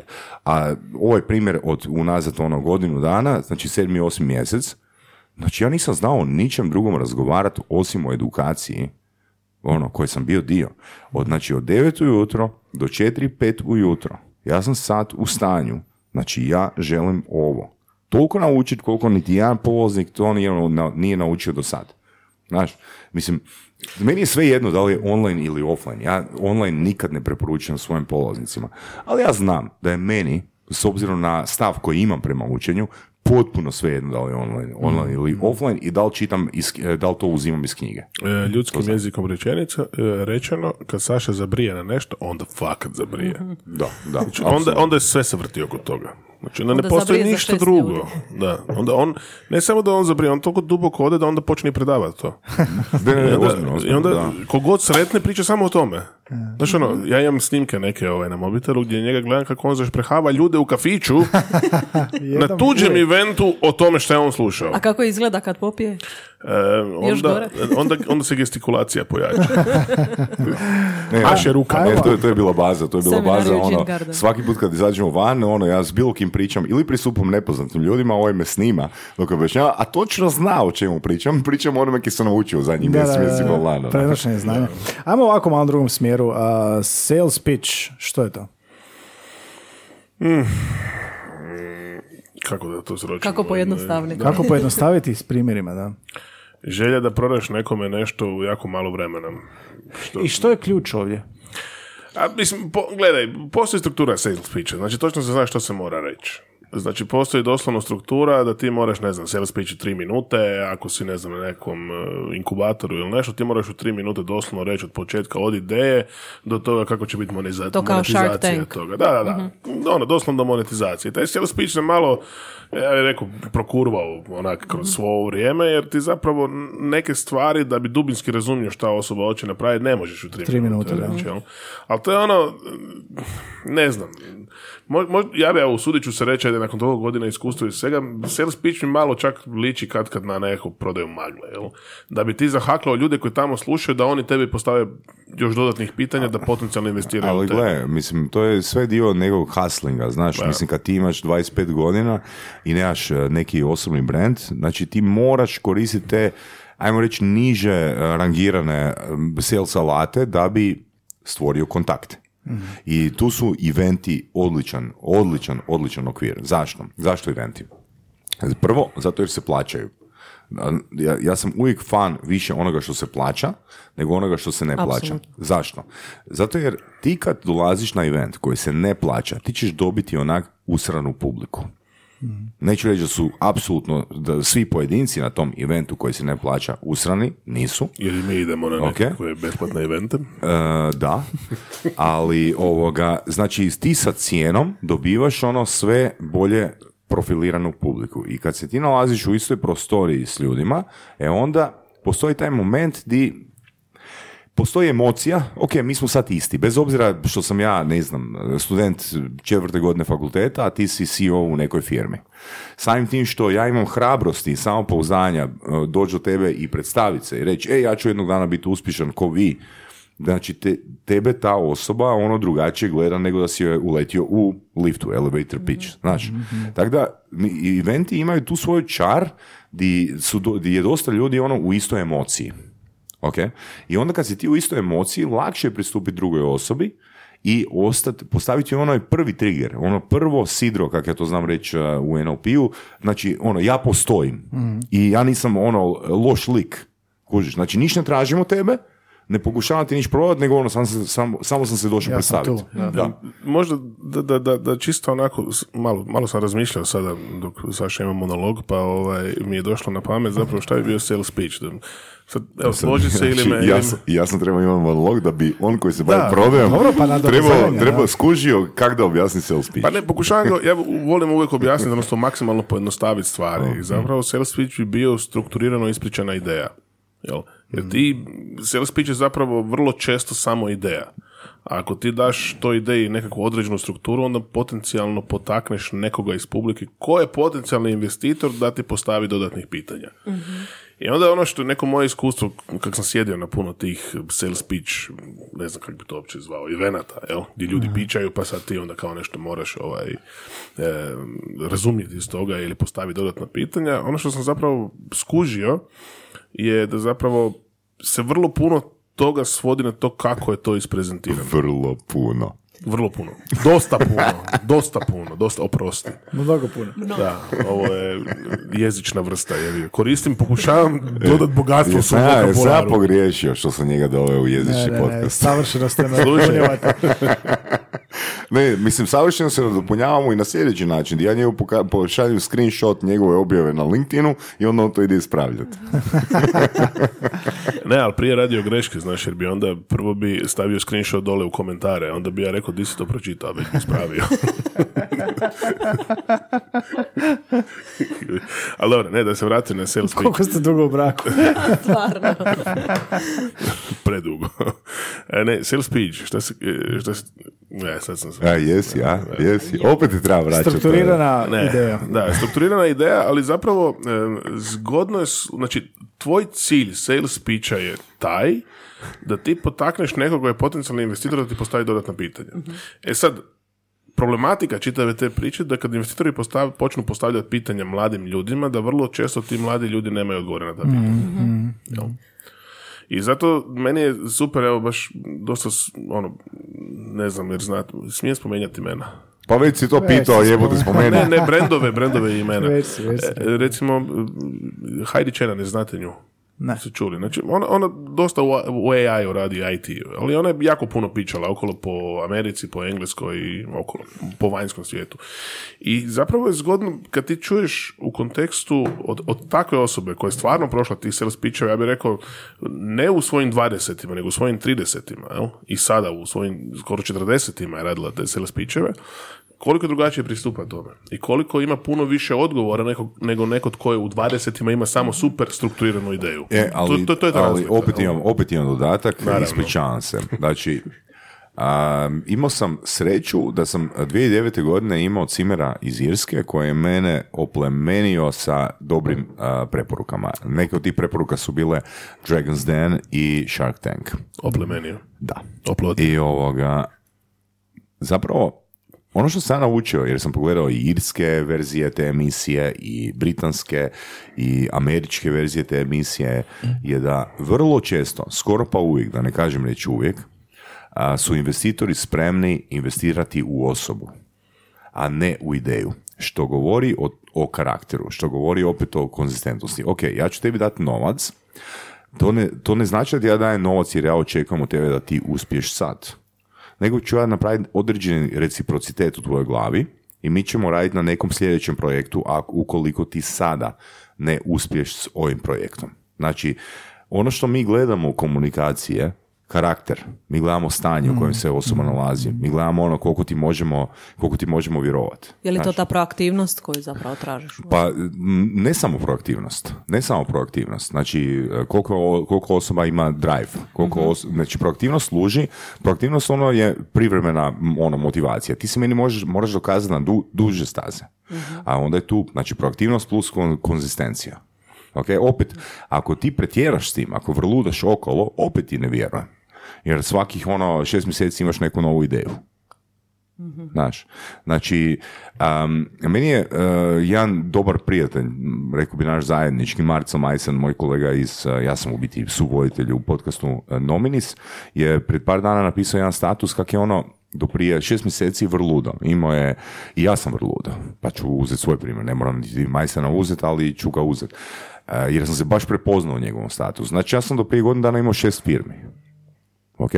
I onda sam shvatio, ok, odreži jednu, odreži drugu, odreži treću. I manje komunikacije, manje investirane energije, veći fokus na Da, ono što ti jesi. Ista stvar se, da, ista stvar se dogodila njemu, jer ako ti otvoriš deset projekata i ako i devet ugasiš unutar šest mjeseci, onda imaš konzistenciju u, otva- u ulaženju u projekte i izlaženju iz projekata, ali to opet nije dobra tvoja osobna karakterna referenca da ti netko nakon pet godina više uopće povjeruje. Jer će reći, aha, još, jed, još jedan od njegovih sprinteva uh, u trajanju od šest mjeseci. Dobro, kako onda tu odrediti granicu između pokušaja i pogreški i Pa da, pa ne, to je, to je fantastično pitanje. To je, to je, to je, to je pitanje u biti na, na koje smo ciljali. Mislim, na koje smo ciljali. Ono, di- dio di sam ja htio se nadovezati na ono što je jedan pričao. Da, jer, sad ću se ja malo našaliti, ali nakon šest firmi ostaje sa mnom. I neću više ništa reći. Mudro šu. Imam samo tri. Ne. Je li to neka retorička vještina u ovom sales pitchu? A, nešto što zapravo gradiš kroz tu komunikaciju, kroz iskustvo, kroz pokušaj podršku, pogrešku, je li to nekakva Gle, e, retorika? znači ovako ćemo, znači ja sam stvarno imao jedno poprilično dugo sam imao uvjerenje da je zapravo puno bitnije način na koji ti to izneseš, odnosno kada pokažeš onaj why, jer sam jedno vrijeme ja isto brijao na taj why koji je izuzetno bitan, jel? Ne, Zašto nešto why, radiš? Čekaj, why čekaj, je neosporan. Je, ali, ali isto tako sam skužio da u tim sales pitchovima ljudi koji su jako, jako na prvu onak neinteresantni, zapravo tako dobre stvari kažu. Koji onak na prvu ne možeš uopće skužiti njihov why. Nema- Ne, ne, dolazi iz njihove neverbalne komunikacije. Znači, onak na početku krenu s takvom nekakvom e, stavom i, i tome u prezentaciju sales pitch da onak djeluje onak bez veze, a zapravo kad malo onak se potrudiš poslušati je fantastično. Jel? I ne znam, što, što više to gledam, što sam više gledao tih sales pitcheva, shvatio sam da koliko zapravo pojma nemam o tome. Onak, jedno je teorija, a drugo ti je praksa. Jel? I ti sad ako uzmeš, da uzmeš neki statistiku ko je uspješan, ko nije, pa ne bi se kladio da najbolja ideja pobjeđuje. Ja sam čuo fantastičnih ideja koje ništa se s njima nije desilo. Ja sam ti uh, dva, uh, prije nekih dvije godine imao ideju da napravim platformu Rent a Presenter. Rand percent. Rent a Presenter. Iz razloga jer, mislim, ono, kak je ono, hype oko IT-a bio do nedavno, uh, zapravo ono, IT-evci su moji dragi klijenti, ali su poprilično autistični, ne generaliziram, nisu svi. I ono što je meni u biti palo na pamet, kako bi bilo super imati neku svjetsku platformu, pla- znači platformu na razini svijeta, gdje bi e, na toj platformi postojali profi- e, imali snimke svoj profesionalni prezenteri ono, koji bi dali 3-4 video primjera kako prezentirati određeni e, IT proizvod gdje ti možeš vidjet koja osoba tebi za tvoj proizvod, za tvoj startup odgovara i onda angažiraš osobu da ti se ne dogodi situacija, da napravi sales pitch za tebe, ti platiš njoj fee normalno, da ona to napravi za tebe, ali Zašto je to bitno? Zato jer ako si ti ono slab prezenter, ako nemaš prezentacijske vještine i ti dobiješ priliku na nekom venture capital eventu uh, prezentirati svoj proizvod, i ako si ti introvert, autisti, autistični introvert, ti ćeš uništiti svojom prezentacijom ono potencijal svoje ideje. Znaš? Poslije kad stvoriš brand od sebe nije više bitno. Jel? Mislim, ima takvih primjera koliko hoćete. Na kraju krajeva jedan najpoznatiji introverta koji ljudi ili vole ili ne vole je Steve Jobs. Jel? Koji zapravo Da, da, da, da. ni po čem nije bio ne znam, ne, ne znam kakav osobiti prezenter. Ali s vremenom se izgradio do osobe koja je došla na pozornicu i rekla što ima za reći. I ljudi su slušali. Ljudi slušali, da. Proćemo par scenarija sad. Nadam se da se ok. Može, može. Ajde, ajde. Gle, vidjet ćemo. Ajde, da vidimo. Ajde, probamo Ajmo scenarij. vidjeti koliko ćemo budale ispast. Da, da vidimo ovako. Imamo par scenarija prodaje, a ovoga, mislim, ja nisam prodavač pa ne znam, A, ali mo- mo- recimo... jel imamo vremena da se napravimo sales pitch. Svi smo Da, mi da, da, pa prodavači. bit će, Da, bit će. ok, ok. Evo ovako, scenarij jedan. Jedan treba nešto, evo Vedran ti ćeš trebat nešto, a Saša ti mu prodaješ nešto. Kažem, nisam Može, prodavač, može. ali ono, vi to iskrojite kako želite. Može. A, scenarij, role playing, Može, što god, može, da da. čujemo za primjere, da, da prizemljimo, da... a, ne znam, koje god područje. Zašto ja moram njemu? Zašto ne bi recimo Anji? Može obrnuto. A Mogu ja Anji Može, prodavati? može, ajde vidimo. Zato jer zna da ću ja Ajde, reći ne. Bila sam opuštena do sad. Pa ne, evo, mogu ja izvesti onu svoju koju uvijek izvedem, ali u audio verziji. Do, ajde, Ajde, probaj čujemo, ovu čujemo. verziju. ja, ajde. A ona će onda reći wow na kraju. Jer može? Evo, To to, je, e, to, e, to što je sad spomenuo je dobro oblikovan ishod. Ishod, da. Znači ti kad postavljaš ishod svoje komunikacije, ti moraš reći samom sebi prije početka komunikacije što želiš da osoba kaže Na kad je tvoj ishod ostvaren. Ajde, dalje da te vidimo. Ovo nisam nikad na podcastu radio, pogotovo ne u audio formatu, ali neka bude, ajde. Anja, kako si ti meni? E, dobro, kako Dobro, si ti? ja sam odlično. Drago mi je da smo tu. I nešto je najgore od svega. Ti se znaš da ja tebi nešto želim prodati, jel tako? Da, sad znam. Odlično. Ovo je super. Ono što je najbolje od svega, ti ne znaš što ja tebi želim prodati, jel tako? Ne znam još. Odlično. Pa ajmo onda za početak prije nego što krenemo u prodajni proces da se da se poigramo malo s brojevima, jer može. Čisto da vidim da te ono malo e, skoordiniram što se kaže ili sfrejmam. Može. može. Čisto da vidim kako razmišljaš, jel? Pa daj mi reci, Anja, draga Anja, e, m, na brojevnoj skali od 1 do 100, recimo, i da je podijeliš na, na pola. prodajnoj skali. Na brojevnoj skali. Znači, zamisli si brojevnu skalu od 1 do 100. Može biti linija. Nije bitno. Vizualiziraj si. Koji broj je na pola? 50. Odlično. Koju, koji dio skale hoćeš? Ovaj, od 1 do 50 ili od 50 do 100? Ovisi o čemu se radi. Pa u ovom kontekstu nije bitno jer sad tek ovaj, testiramo. Znači, n- nije bitno o čemu se radi. Znači, samo da beri dio brojevne skale. Od 51 do 100 ili od 1 do 50? Može od 1 do 50. Od 1 do 50. Daj mi sad reci na toj brojevnoj skali od 1 do 50. Koji je prvi broj koji ti padne na pamet? 6. 6. A kada bi taj broj bio dvoznamenkasti? E, 12. 12. A kada bi taj broj bio neparan? 13. A kada bi taj broj... Ne, ne, 13 je jako dobar broj, ne znaš što. Zato što je 13 broj koji je neparan, koji ima dvije znamenke, i oba dvije od tih dvije znamenke su neparne, jel tako? E sad, ako uzmemo te parametre da je broj 13 neparan, oba dvije znamenke su neparne, različite, em, i dvoznamenkasti je, daj mi još tri broja koje odgovaraju tom opisu, osim broja 13. Znači, moraju oba dvije znamenke biti neparne, različite i mora biti dvoznamenkasti broj. Ovako matematički zadatak. 39. no. Dobro? em, 53. Ne može jer si do 50 odabrala O. brojevnu skalu. Um, oj. Ne, Onda još 30. 37. Dobro? 35. Znači 13, 35, 37, 39. To su tvoji brojevi. Ok, od tih, od ta četiri broja, odaberi mi tri. Može ova zadnja tri, veća tri. Znači 35, 37 i 39. Ok, od ta tri broja mi odaberi dva broja. 37 i 39. Ok, odlično. Od ta dva broja... od ta Što dva, se događa? Od ta dva broja mi odaberi jedan broj. 39. 39. Koji si broj meni ostavila? E, 37. 37 si meni ostavila, jel? Da. I sad ja to ikako mogu znati unaprijed. Pa možda si mogao pretpostaviti po mom obrazcu odgovora. Kako sam Možda. točno mogao pretpostaviti? Pa zato što sam obrascu birala odgovora? više brojeve uvijek. A, Briđe, si više brojeva. uvijek. Wow. Znači, Vedran je pokazao broj 37 napisan na papiru. da. Malo sam, ko David Blaine jebote, ono. Ne, nije, nije, nije. Dakle, svodi, znači, Saša zna točno koji su obraci u pozadini i kako zapravo, na, to je navođenje, čisto navođenje, gdje ja tebe, znači, poznavajući statistiku brojeva, em, zapravo kako ja tebe dovodim do svog ishoda. jel? I sad ti jako, jako dobro, i to ti je najveća zamka prodavača, jel? kada oni jako znaju svoj proizvod ili uslugu, onda vode ljubav s tim proizvodom i uslugom i žele sve o tome reći. A zapravo je poanta da ti tvoj kupac izgovori sve što je bitno o tvom proizvodu i samo kažeš Da, pa to je to. To ti je upravo ovo. Ovo I ovo se nije početku vidjelo, ovo je audio podcast. e, Vedran mi je pokazao broj 37 napisan unaprijed na papiru. napisano na papiru, Unaprijed da. napisan na papiru. Dobro, Tako da, jer primjer je dobar. Je odličan. Što bi, bilo, sam- što bi bilo da sam tebi ostavila 39, a ja da sam odabrala 37? Nemoj odgovoriti na to pitanje, Neću ti nemoj odgovoriti na to odgovoriti. pitanje, Magician never shows. Da. Da, da, tricks, da.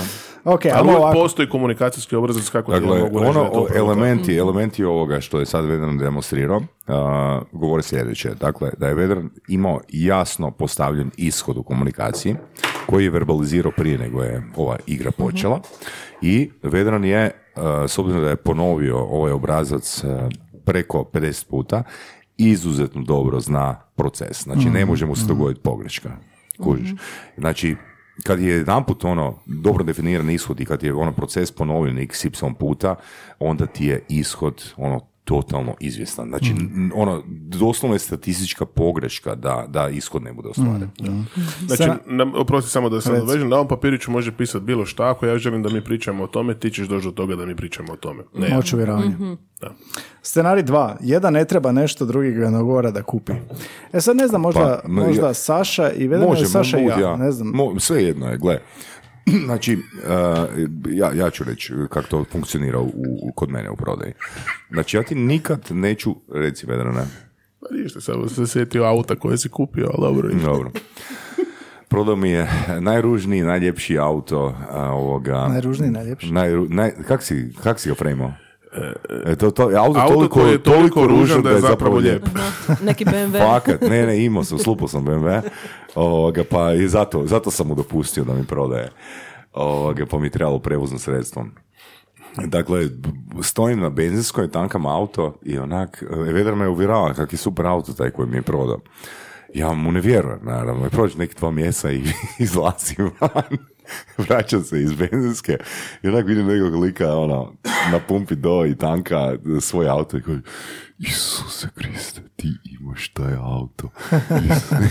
I onak, znakuš, ali to ti je ono kad hoćeš vidjeti, hoćeš čuti, ono kaj te uvjeravaju. Znači, nije istina. Znači, velika većina ljudi će reći auto je ružan, ali ono, isto koji za Alfe, koji je on fan, ono, kad si ti alfist, jednostavno ti si alfist. Kad ti imaš određeni ono, znači ne vidiš greške. Ne vidiš ono propusta, nego jednostavno toliko si u svojoj glavi uvjeren da je to ono dobar izbor, da, da kaj god ti ko priča, može ti ono stotinu racionalnih ljudi kojima ti vjeruješ pričati, e to nije dobar izbor po kriteriju x, y, z, ali onak ti sve to jednostavno brišeš iz svoje glave i radiš u skladu sa svojim uvjerenjem. Nego, došli smo do Ajde da čujemo. Primjera. Saša, ti prodaješ Vedranu. Vedran ne želi nešto što mu ti prodaješ. Ali to, to, je, to je onaj dio koji sam po- zapravo htio početi pričati. Evo, da ne pričam ja, može Vedran ono, isprezentirati kako izgleda moj prodajni proces na telefon. Evo, ja ću u njegovo ime, jer fakat to tako izgleda. Kad on nazove osobu koja je ostavila kontakte kod njega na web stranici i on, prva rečenica koja kaže osobi, kaže Dobar dan, Saša Tenodi ovdje. E, dajte mi recite ako stavili ste podatke, zašto biste vi željeli pohađati moj seminar? Ili zašto vi mislite da ste vi dovoljno dobri za moj seminar? Nešto u tom stilu. Znači, ono, totalno, totalno onak, what the fuck. Direktnije od tebe. Pa, Ali ja to mogu, jer, je- jer ti odlučuješ. Ti odlučuješ. ali dovedete u situaciju da se ti opravdavaš njemu zašto bi ti išao na njegov seminar. Znači ti se njemu opravdavaš. I ti njemu trebaš dati pare, ali ti se njemu opravdavaš. Ne, ja tebi da želim dati pare. Ali zašto mi želite dati pare? A zašto? Ali, e, što vi želite postići? Znači ono, toliko ih izmaltretira da ljudi na kraju daju mu pare i ono dođu na njegov seminar. E, ok, možda sam sad malo pretjerao, ali, ali zaista ti telefonski pozivi izgledaju, meni je to onako super, jer sam ono skužio da i ja vrlo često to radim, ali kad to možeš raditi? Kad jako dobro barataš materijom. Ti to ne možeš raditi kad površno znaš Znači, materiju. evo daću vam par okvira. Znači, ključni proces, u B2C prodaji, ključni a, element je kvalifikacija. Dakle, ja ne želim gubiti vremena osobu koja nije zainteresirana. Dakle, ne mogu se staviti u, u, u taj okvir. Ja ću prvo postaviti ono pitanje osobi, pogotovo ako upit dolazi putem fejsa. Jer na fejsu ono, su glave toliko ono zbombardirane s informacijama da ako ti njih nazoveš tri sata nakon što su ostavili neki upit, oni su zaboravili. To je moje iskustvo na bazi 7-8 godina. I sad, moja prva rečenica, ako je upit došao preko Face glasi ovako. Dobar dan, je Saša Tenodi na telefonu, ne znam da li vam ime i prezime zvuči poznato. Jesam li dobio gospodina Gaja? Jeste. Ok. Gospodine Gaj, vi ste ostavili određeni upit na moje Facebook stranici, pa me zanima, stranica NLP Hrvatska, pa me zanima, je li to greška ili nije? Nije. Odlično. E sad krećemo u razgovor. Kužiš? E, šta- a sad pokušaj reći ono da je greška. Greška je. Hvala, Slučajno. doviđenja. Nema gubljenja vremena. Nema gubljenja vremena. Jer ja znam da e, dva od deset upita koji su rekli da su greškom e, ostavili upit, mogu prodati. Ali ću izgubiti 20 minuta s njima na telefon. 20 puta 10 i 200 minuta za samo dvije prodaje. Kužiš? Ukoliko se ja, e, ukoliko, ukoliko se ja posvetim ljudima koji nisu greškom kupili, onda ću imati 8 od 10 prodaja. Zato ja ne prodajem ljudima koji su ono slučajno ostavili. Da, da, da. Tako da nema, nema tu prodaje ljudima koji su ono totalno ono cold, cold leads. I ovo ti je primjer ono da, da prodaja zaista nije uvaljivanje. Nego zaista ako neko želi tvoju uslugu, ti onda nije, nije, nije toliki, znači nije toliki dobro. Uvaljivanje je sve ono drugo, gdje ti zapravo, to, Prodaješ to ti je ono, ono koji ne treba. dva od deset, to ti je to. Dakle, ja, znači, ja ću vam dati svoj prodajni proces. Znači, ono, Vedran ga je već uh, načeo. Dobro, ok. Ajmo napraviti demonstraciju. Ti kažeš, Gaj, um, da nije bilo slučajno. Nije bila greška. Ok. da. Uh, što to znači? Jel si čitao nešto o, ne znam, NLP-u, Da, komunikaciji? pročitao sam tvoj web i ovoga, sviđa mi se kako radiš. Što si bi- pročitao? Pa, tvoje metode, tvoj način rada i ovoga, Ok, što super. mogu dobiti. Super. Što možeš dobiti? A, Što post- misliš da možeš dobiti? Postati bolji komunikator. Ok, zašto ti, je, to- zašto ti je to važno da postaneš? Što ćeš dobiti s tim ako postaneš bolji Bolji komunikator? poslovni uspjeh. Što za tebe to znači? Više novaca. Više novca. Koliko ti je to važno od 1 do 10? Osam. Ok. Zašto nije 9? Što ti još fali da bude 9 ili 10? Pa nije novac sve. Ok, a što je sve? Što je za tebe znači ono uspjeh? Pa z- pr- zadovoljstvo izvan okvira novca. Ok, što bi značilo? Pa ne znam, recimo emocija, Ok, super. osjećaj uspjeha. Ok. Kada bih ja rekao da mi na NLP seminaru radimo s upravljanjem emocijama uz ovaj dio komunikacijski gdje ćeš lakše uvjeravati ljude. Da li bi to bilo 8 ili 9? Bilo bi devet, da. Ok? Ili 10 čak. I sad mo- mogu ja otvoriti svoj novčanik i reći ono 37 je taj broj, kužiš?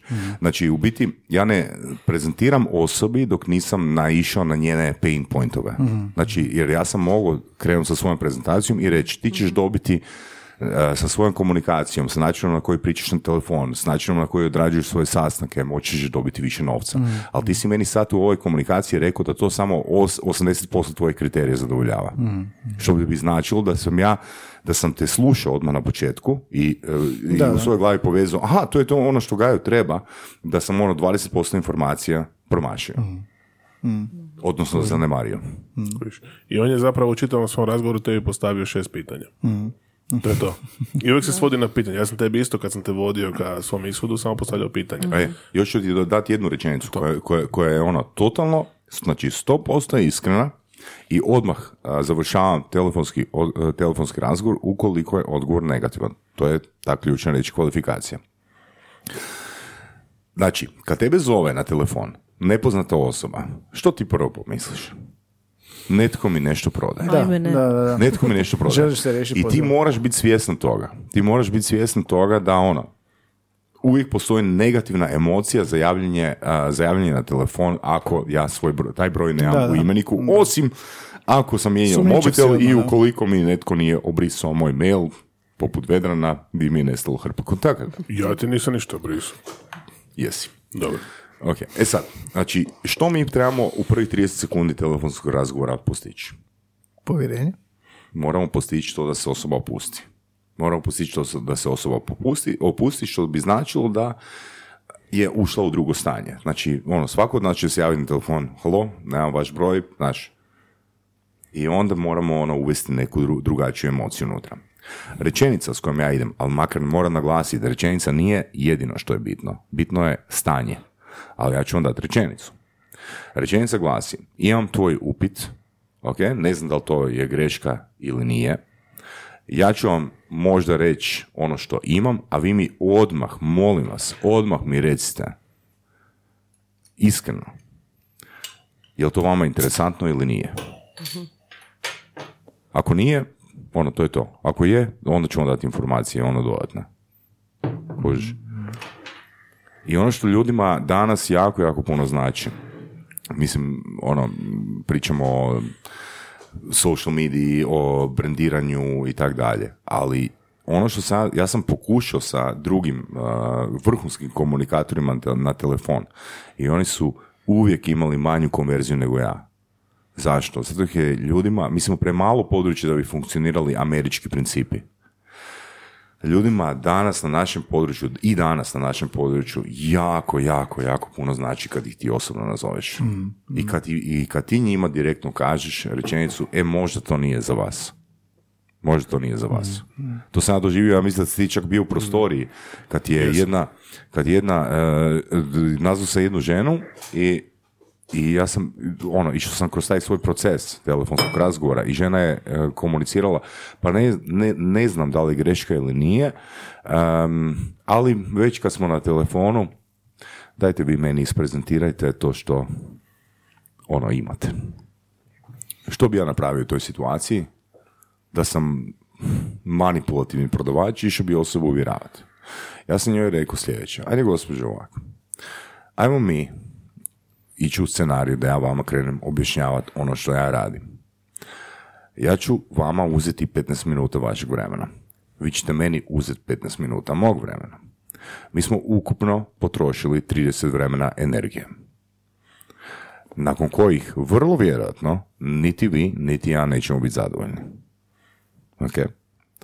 Pa ajde ovak, da skratimo taj proces. Ja ću vam poslati link na svoju web stranicu, pročitajte par blogova i onda mi se javite za šest mjeseci. Vi mi se javite za šest mjeseci ukoliko vi vidite u tome vrijednost. I onda ćemo dati sve informacije. Ali sad potrošiti ono 30 minuta zajedničkog vremena je ono stvarno potpuni gubitak vremena.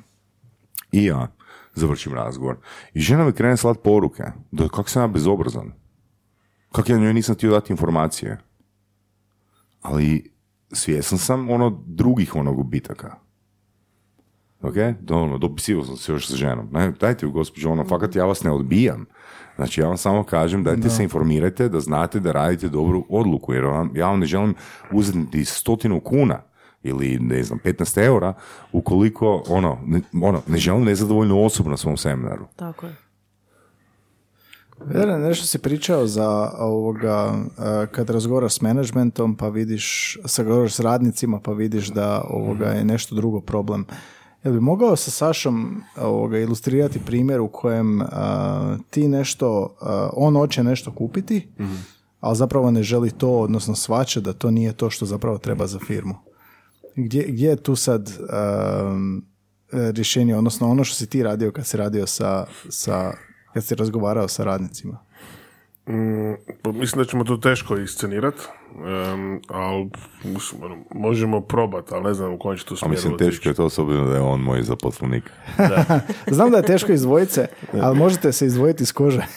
Teško, teško se izdvojiti, ali fakat se tu teško Ili će opet iz morati kože. nas angažirati kao... E, a razmišljam, razmišljam možda da vam to bolje kroz neki primjer objasnim i sad si razmišljam koji bi možda bio idealan, da ga smijemo onako poprilično javno podijeliti. No, Poprilično javno. Jezični podcast. da, ako, ako. Ajde, ti si prije rekao da Ako gubimo samo- 30 vremena i ja i... Rekao sam 30 vremena. Tako mogu samo jednu malu digresiju prvo Sad napraviti. si, sad si mi ispravio. On je rekao da Ja, kad ja, vidiš ja, nepoznat... Sad si mi jako povrijedilo osjećaj. A to je jako teško kao tebi povrijediti osjećaje. Ti si zapravo jako emotivan. Samo dobiti negativan feedback i oj, raspadne se od negativnog feedbacka. Ne mre spavat čovjek. E, prvo digresija pa ćemo se vratiti na ovo. E, rekao je kad te zove nepoznati broj, neko ti želi nešto prodati. to je zanimljivo, ja potpuno drugačije razmišljam. Ja mislim, moje mišljenje, netko želi nešto kupiti. Da, da, dobar, dobar friend, dobar friend. Ali da se vratimo na ovo i na, na, na, primjer, na primjer ove priče. E, dakle, management želi nešto, a zapravo ja mislim, pokušavam shvatiti kako misliš, kako želiš da to isceniramo. Znači, da on bude management, misliš što ne može. Ne, ne mogu. Jer Ne, nemam on je odlučio nešto, on je odlučio s nekim ciljem, kao nešto želi kupiti, ali ti vidiš zapravo da on treba nešto drugo. E, ali ti to ne vidiš. u startu. Jer tebi management je jako, znači, ja to gledam znači u korporacijama. Ko je na management pozicijama? Kakvi ljudi? Ljudi koji imaju odgovore na sva pitanja, ljudi koji vrlo često znaju sva rješenja. jel? I oni znaju što je najbolje Pa to kako tim. probiješ tu barijeru koja zapravo nije realna. Ne, ne, ne, ne probijem.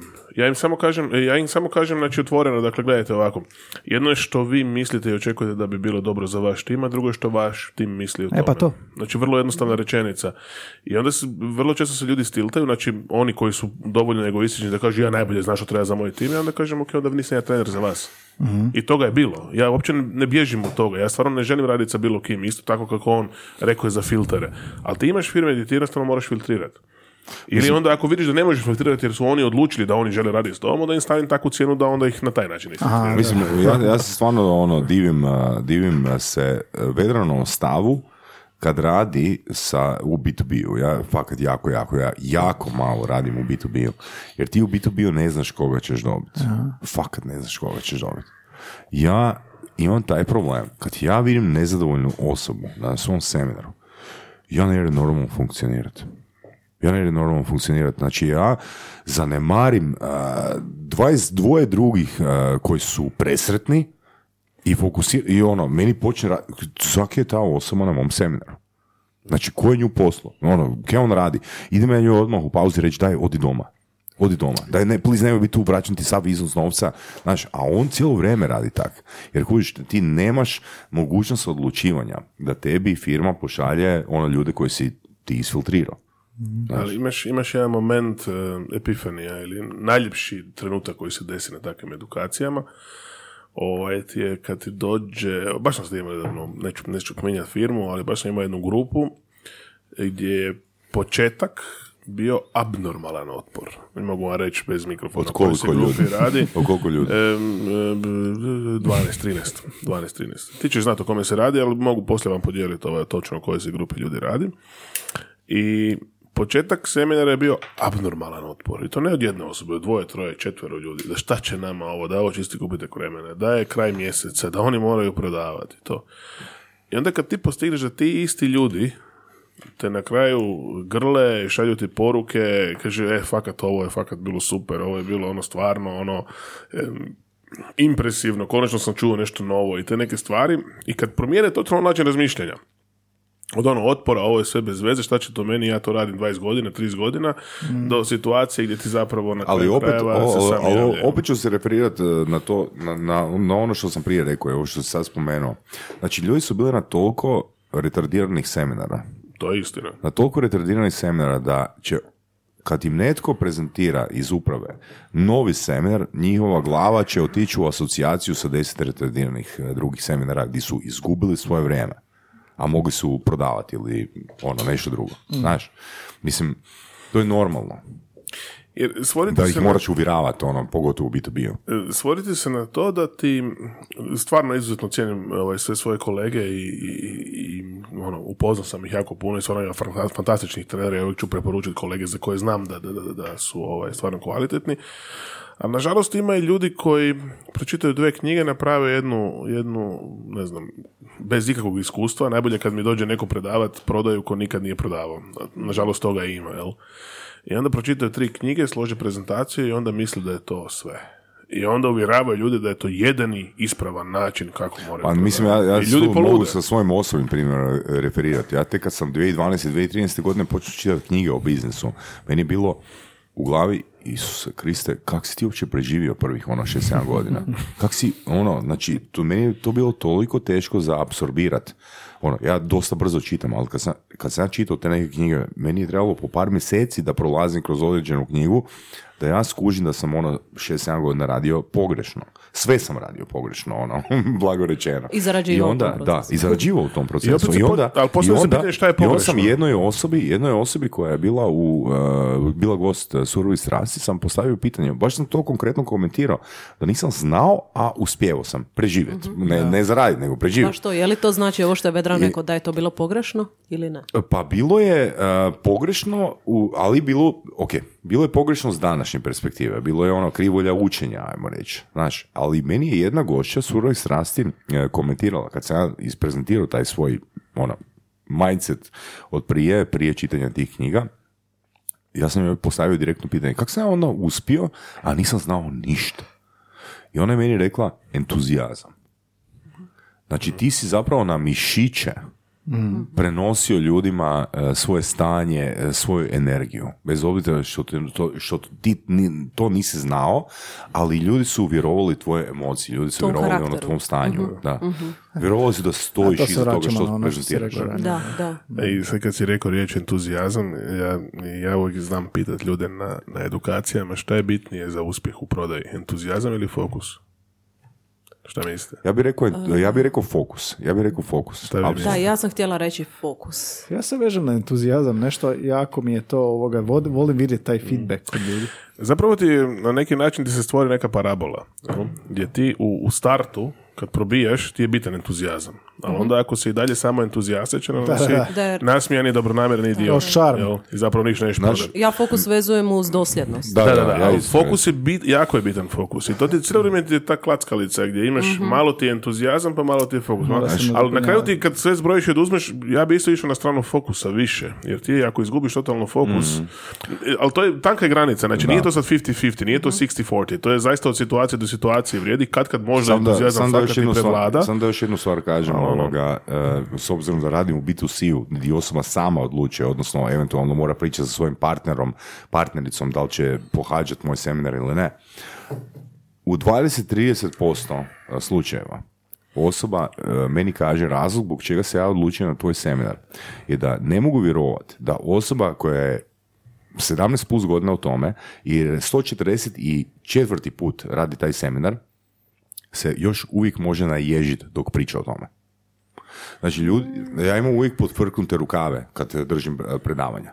I oni ne mogu, ono, njima je to fascinantno da ja kad, evo, sad se isto ježim, da? Znači, to je, to, je, to je taj entuzijazam. Znači, meni je mind-blowing moment da ti si meni platio, izdvojio si svojih dva dana vremena, ja to ekstremno cijenim, jer to nije novac od firme, kao u slučaju Vedrana. To je tvoj osobni novac. Znači, ti tražiš iskustvo kako nisi doživio do sad. Ukoliko si doživio to iskustvo, ja ću ti vratiti pare i nemoj dolaziti na drugi dan. Ok? Ali ono, da u toj mjeri dobijaš respons, ono, znači ako se ti ježiš, znači da i dalje nakon ono jebenih e, 17 godina imaš taj drive, Drive. i be- bez obzira da li ono pričaš tu priču ono prvi put ili 145. put ono ježiš se na isti način. Da, ja, ali to je tako kad ti pričaš neke iskustvene priče. jer Ja sam bio na Sašinom seminaru, on je čak neke moje isto poslušao, neka moja predavanja.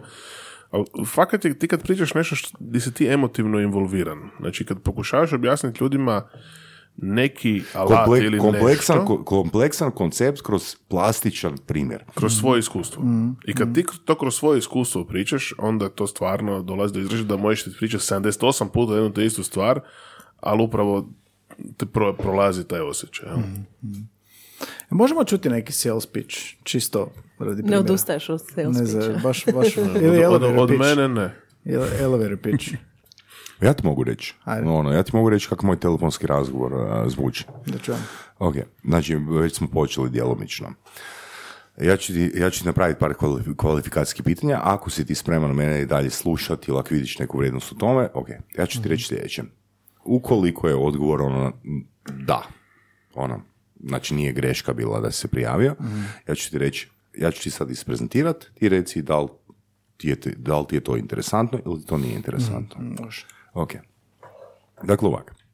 Na temelju iskustva e, mojih e, 17 godina rada, polaznici koji su završili moj seminar, naravno da postoji uvijek opcija da polaznici odustanu od seminara prvi dan i ja u tom slučaju kompletan iznos novca im vraćam, bez, bez obzira što su bili na prvom danu seminara. Ok? Znači, jedina tvoja investicija nakon onoga što čuješ, ono, ako odlučiš da želiš to poslušati, je tvojih šest sati vremena. Ok? Nakon kojih ti znaš, ok, to definitivno nije za mene. Dakle, postoje ono dva moguća responsa na moj seminar. Ili ćeš biti oduševljen, ili ćeš biti ljut i isfrustriran. Sredina ne postoji. Sad ću ti reći što imam. Dakle, na temelju iskustva svih tih 140 plus grupa, tri, benefita su, tri su benefita koje komuniciraju apsolutno svi moji polaznici. Prvo, drastično im se smanjuje broj šumova u komunikaciji. Ok? Dakle, u procesu delegiranja informacija, ono, onoga zadataka koji trebaju biti isporučeni. Jer na, na šumove u komunikaciji od, odlazi jako puno i vremenskih resursa i energijskih resursa. Ne znam da li je to slučaj s vama, ali ono, to je prvi benefit koji moji polaznici komuniciraju. Drugi benefit je situacija gdje zapravo kad želiš osobi koja ti je bitna i kojoj si ti bitan, komunicirati argumentima da treba promijeniti stav, ne možeš to napraviti, bez obzira što su tvoj, tvoji argumenti na mjestu. Zašto? Zato jer se osoba nalazi u trenutno neresursivnom stanju. Što to znači? Osoba se nalazi u nekoj povišenoj emociji. Ono što trebamo znati u komunikaciji, da je komunikacija u prvom redu stanje, a tek onda sadržaj.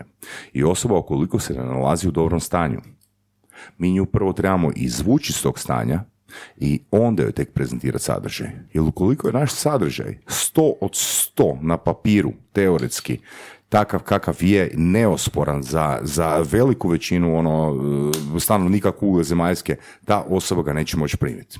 I zato je prvi korak znači seminara o kojem ja sad pričam, je da vas naučim kako da osobu od, izvučete iz tog povišenog stanja i vratite ju u stanje u kojem ona može slušati i tek onda nastaviti sa sadržajem.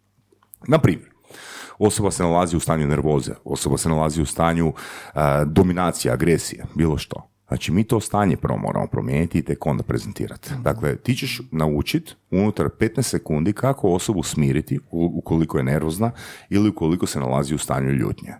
Ne znam da li ti je to interesantno. Nadalje, Treći benefit koji svi moji polaznici koji su završili moj seminar komuniciraju je da reagiraju otporom ukoliko im netko prezentira zahtjev koji njima ne odgovara. Ok.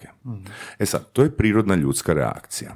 Dakle, kad nama netko prezentira što nije, nešto što nije u skladu s našim sustavom vrijednosti ili uvjerenja, mi ćemo automatski ući pod broj jedan u negativnu emociju, znači ućemo u negativno stanje i onda ćemo komunicirati iz tog stanja. Ono što te ja naučim na tom seminaru je kako da ne uđeš u tu negativnu emociju, nego prihvatiš da je to normalna komunikacija, zaštitiš sebe iz dobre emocije, prihvatiš ono što ti je osoba rekla i nazad, bez otpora u komunikaciji, pučiš osobu u svoj okvir i nastaviš komunicirati na normalan način. Ukoliko ti to nije interesantno, ja to potpuno razumijem. Ovaj, ja bi, ja bi se sad, evo, možemo napraviti jedan test pa da vidimo hoće uspjeti ili neće uspjeti. Daj neki proizvod ili uslugu. Šta ti prvo padne na pamet? Torbe Ili za, Anja? bisage za bajk. Torbe za bajk. Bisak je za bajk. Dobro. Znači, ok, tu očito se samo vraćamo ljudima koji imaju motocikle. Jel tako? Ili bicikl. Ili bicikli. Za bajk, za bi- motor Za- ili za- za, za bicikl? bicikl, bicikl. Za bicikl, ok, super. Mogu samo uh, jednu stvar reći. Znači, dok sam ja pogledao film Vuk s Wall Streeta, ja sam mislio da uh, Jordan Belfort može prodati bilo kome bilo što. I on sam, ono, s obzirom da ja sebe definiram kao učenika, sam išao pogledati njegove materijale. I ono što je on rekao, ono, zapravo možda u nekom prvom ili drugom materijalu koji sam gledao, znači moraš odmah znati za što je kupac, za što nije spreman. Opet se vraćamo na stanje. Prvo, da li ti prema onome što prezenti, da li, da li ti prema onome što tebi osoba prezentira osjećaš osobnu vrijednost ili ne.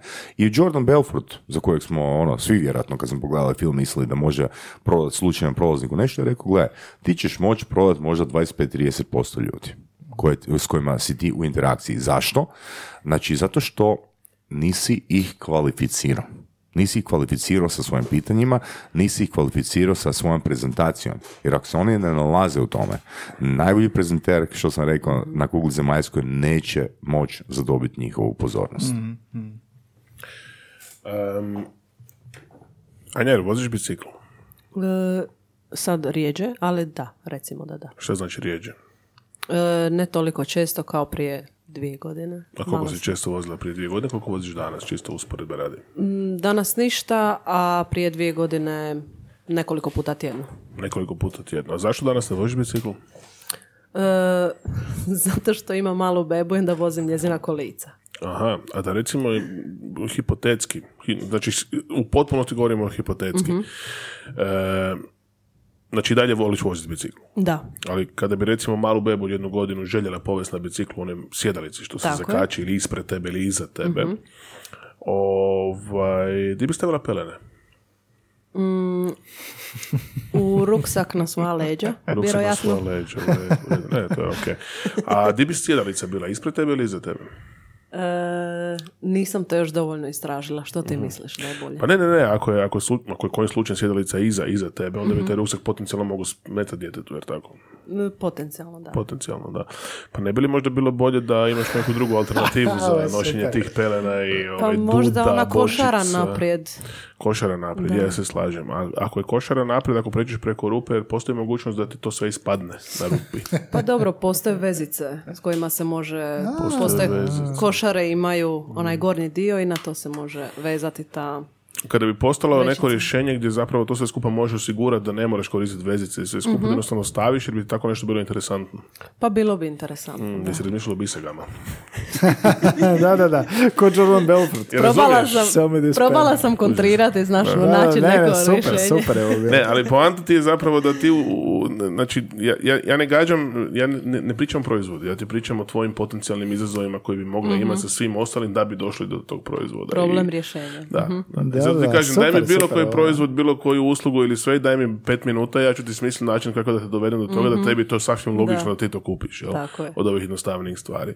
I tako razgovor, tako prodajni razgovor treba izgledati, jel? A ne da ti ja sad kažem, e, imam super biseg i za tebi, Tako super je povoljno i 50% popusta. I onda Mislim, uvjeravanje zašto bi Da, to bilo da. dobro. Evo ja ću vam dati e, vezano na to e, primjer jedne, jedne, jedne, jedne polaznice mog seminara koja je toliko a ti znaš o kojem pričam, e, znači toliko je impresionirana sa mojim seminarom da je vjerojatno preko stotinu ljudi nagovarala da dođe na moj seminar. Što mislite koliko je prodala? Dva. Nula. E sad, dolazimo do pitanja zašto. Zato što ne poštujemo ključnu riječ u komunikaciji, a to je stanje u kojem se osoba nalazi. Jer ako ti dolaziš s entuzijazmom, a osoba se ne nalazi u stanju entuzijazma, ona neće moći primiti tu informaciju, to se u NLP-u definira kao mapa nije teritorij. Da bismo mi mogli normalno komunicirati, mi moramo biti u istoj mapi. Ukoliko ja komuniciram iz drugačijeg stanja, u odnosu na stanje u kojem se ti nalaziš. Koliko god moja prezentacija bila, zato sam ja bio na strani fokusa, a ne na strani entuzijazma. E, Za, koliko god moja prezentacija bila entuzijastična, koliko god se ja ježio, to ne dopire do tebe jer se ti ne ježiš. Da, da, da. Koliko sam ih ja prodao, ono? Veran je postao nedavno prije dva mjeseca e, broj jedan moj preporučitelj i prestigao je jednu, e, prestigao je jednu polaznicu koja je deset godina držala prvo mjesto. Na? Opa. Ja sam prije dvije godine to sve napravio. ne, ne. Znaš šta, em, prodaje zaista, mm, ne znam kako da to kažem, s jedne strane mi, imamo kad imamo ovu najavnu špicu i to, pa onda piše prodaje emocija, prodaje proces, prodaje ovo, prodaje ono. Prodaje sve, svi mi prodajemo iz dana u dan i evo baš super mi što ste napisali, kako kaže, jezik prodaje. Pa svi mi koristimo jezik prodaje konstantno. Htjeli mi to sebi priznati ili ne. Znači, i ovo sad se referira na ono što je Saša na početku rekao, odgoj djece. Pa tebi je uvijek ono, napravi mi to, dobit ćeš ovo, ili nećeš dobiti ovo ako ne napraviš to. Mislim, komunikacijski obrazac je vrlo simple. Znači, uvijek se svodi na to. Ili ću ti nešto uzeti pa ćeš, ili ćeš nešto dobiti ako napraviš to. Pregovaranje. Da. Da. Ajde da čujemo onda u jednoj riječi za kraj. Jezik prodaje. Jednako. Što? Za mene ishodi proces. Ishodi proces. I kvalifikacija ću do, Uh, to kao riječi. riječ. ne? Ja ću dodati onda ono u četvrtu riječ, to je emocija. Emocija. Mhm. Super. Pro, ovo sve što je on rekao, prože tu emociju. A više emocije se proteže kroz podcast. Emocije se proteže kroz podcast, isto. Da, e, Znači- zapravo puno toga što su oni spomenuli se nadovezuje na, na ono što ti često govoriš, a to je da je, A, da je o- bitna emocija. Tako je, s njim da ću se tu opet nadovezati, ispričavam se na prekidu i na tom dodatku. Daj. Dakle, Vedran to zna jer me gleda. Znači, emocija, emocija. E, emocija je, ja zovem emociju stanje. Ok? Dakle, kad ja uđem u to stanje, onda ne mogu uopće komunicirati niti na jednu drugu temu. Ok? Znači, ja se možda ujutro probudim a, di, nisam, di nemam to stanje. Ali ne kažem si danas moram prodati XY, nego si kažem prvi tvoj korak, procesni korak je, moraš ući u to stanje. Kad si ti u tom stanju, onda ti se sve događa. Ok, I ono što ljudi traže, neovisno da se i maknemo od prodaje, mi stalno kupujemo, da se prebacimo u frame kupca. Što mi kupujemo? Što kupujemo? Sve. Kupujemo stanje. Kupujemo stanje. Kad kupuješ brendiranu odjeću, kupuješ stanje. Kupuješ ono svoju bolju emociju s pretpostavkom da će tebi taj brand donijeti bolje stanje. Kad kupuješ auto, kad kupuješ seminar, kad kupuješ ono apsolutno bilo što, ono je povezano sa tvojim osobnim, neću, neću to reći potrebama, je, potrebama je ona glupa riječ. Potreba trigerira emociju. Znači ti kupuješ bolje stanje. I evo, na, na krilima ovoga, za kraj još primjer. Ja volim sve kroz primjere, ja sam stvarno prošao puno tipova prodaje u životu. Vratit ću se na ono što smo u OFU pričali, turističku animaciju i ono što sam tamo naučio. I rečenice koju sam tamo najviše zapamtio, koju još dan danas prakticiram, kaže ti ujutro kad se probudiš, prvo što obučeš je osmijeh i ne skidaš ga do prije nego što ideš spavat. I osmijeh je zapravo, to je ta emocija, jer ako si ti u pozitivnoj emociji cijelo vrijeme, onda se ovo sve događa i onda odjednom funkcionira i proces i sve živo funkcionira. Ako nema te emocije, brate, zato kažem, emocija ne mora ona biti uvijek pozitivna, ona može biti Da, negativna. može biti. I ona te može ali odrediti. doda- dodatak, ispričavam se opet, moraš naći način kako da se dovedeš u to stanje. Tako. Znači nema ono, uh, kak je to Vedran znao nekim svojim uh, kratkim klipovima reći, danas pada kiša. E, ljudi ne kupuju, ljudi automatski, jer što znači kiša? Kiša znači da ljudi ulaze u drugačije stanje. Keyword je stanje. Dakle, dovedi sebe pod broj jedan u stanje, neovisno o vremenskim uvjetima i onome što se nije dogodilo prije pet minuta, ti sebe moraš dovesti u stanje. Pod broj jedan, trebaš razumjeti u kojem se stanju oni sad nalaze. Jer ako kreneš preentuzijastično, kao u onom primjeru koji sam naveo, znači nećete biti na istoj valnoj Da, I nema prvo uđi, prvo uđi u njihovo stanje i onda budi, onda ih dovedi, procesno ih dovedi do stanja u kojem se ti nalaziš, a to je to stanje entuzijazma, to je to stanje bez straha, to je to stanje gdje oni znaju da su sigurni, da su zaštićeni i da nemaju keze izgubiti, pogotovo u B2C-u gdje im se može ono vratiti novac i njihova jedina investicija, ono, pet ili šest sati vremena. I nemoj imati alibije za biti u lošem stanju. Kiša je čisti alibi. Mislim da nismo mogli imati bolje goste za jezik prodaje. Ne mogu, ne mogu ovoga, Ovo je jedan sam od najdužih da. intervjua, ali i najzanimljiviji. To propitkivat ću sve što sam napravio. ono, da. A, Vedrane, Saša, puno hvala na gostovanju. E, Ovo je hvala, hvala na pozivu na moje drugo gostovanje. Drugo, dru, tvoje Da, drugo, da. Vorasovo drugo, Vedranovo prvo. Vedrana imam osjećaj da ćemo se ponovo vidjeti. Može. Sad znam kako. Ako ima pive, ima i mene. Dečki, hvala puno, stari izazov sve ove riječi, riječi napisati na ploču na kojoj ćemo se slikat ovoga stanje. Mislim da ćemo možda... Može, ajde, stanje, može da. stanje. Stanje Stanje, emocije. Da se mak- napokon odmaknemo od ishoda i procesa. Stanje je ljudima prihvatljivije. Stanje je super, stanje je super. Ništa. Čujemo se idući ponedjeljak opet. Pratite nas na Instagramu, Facebooku, Twitteru. Donirajte eh, na buymeacoffee.com i šta još? Mislim to. da je to to. To je to, link 3. Hvala link 3 svima na ko slušanju. bliski susret i čujemo se idući ponedjeljak. Ćao. Ćao. Dva sata i jedna minuta. To je nemoj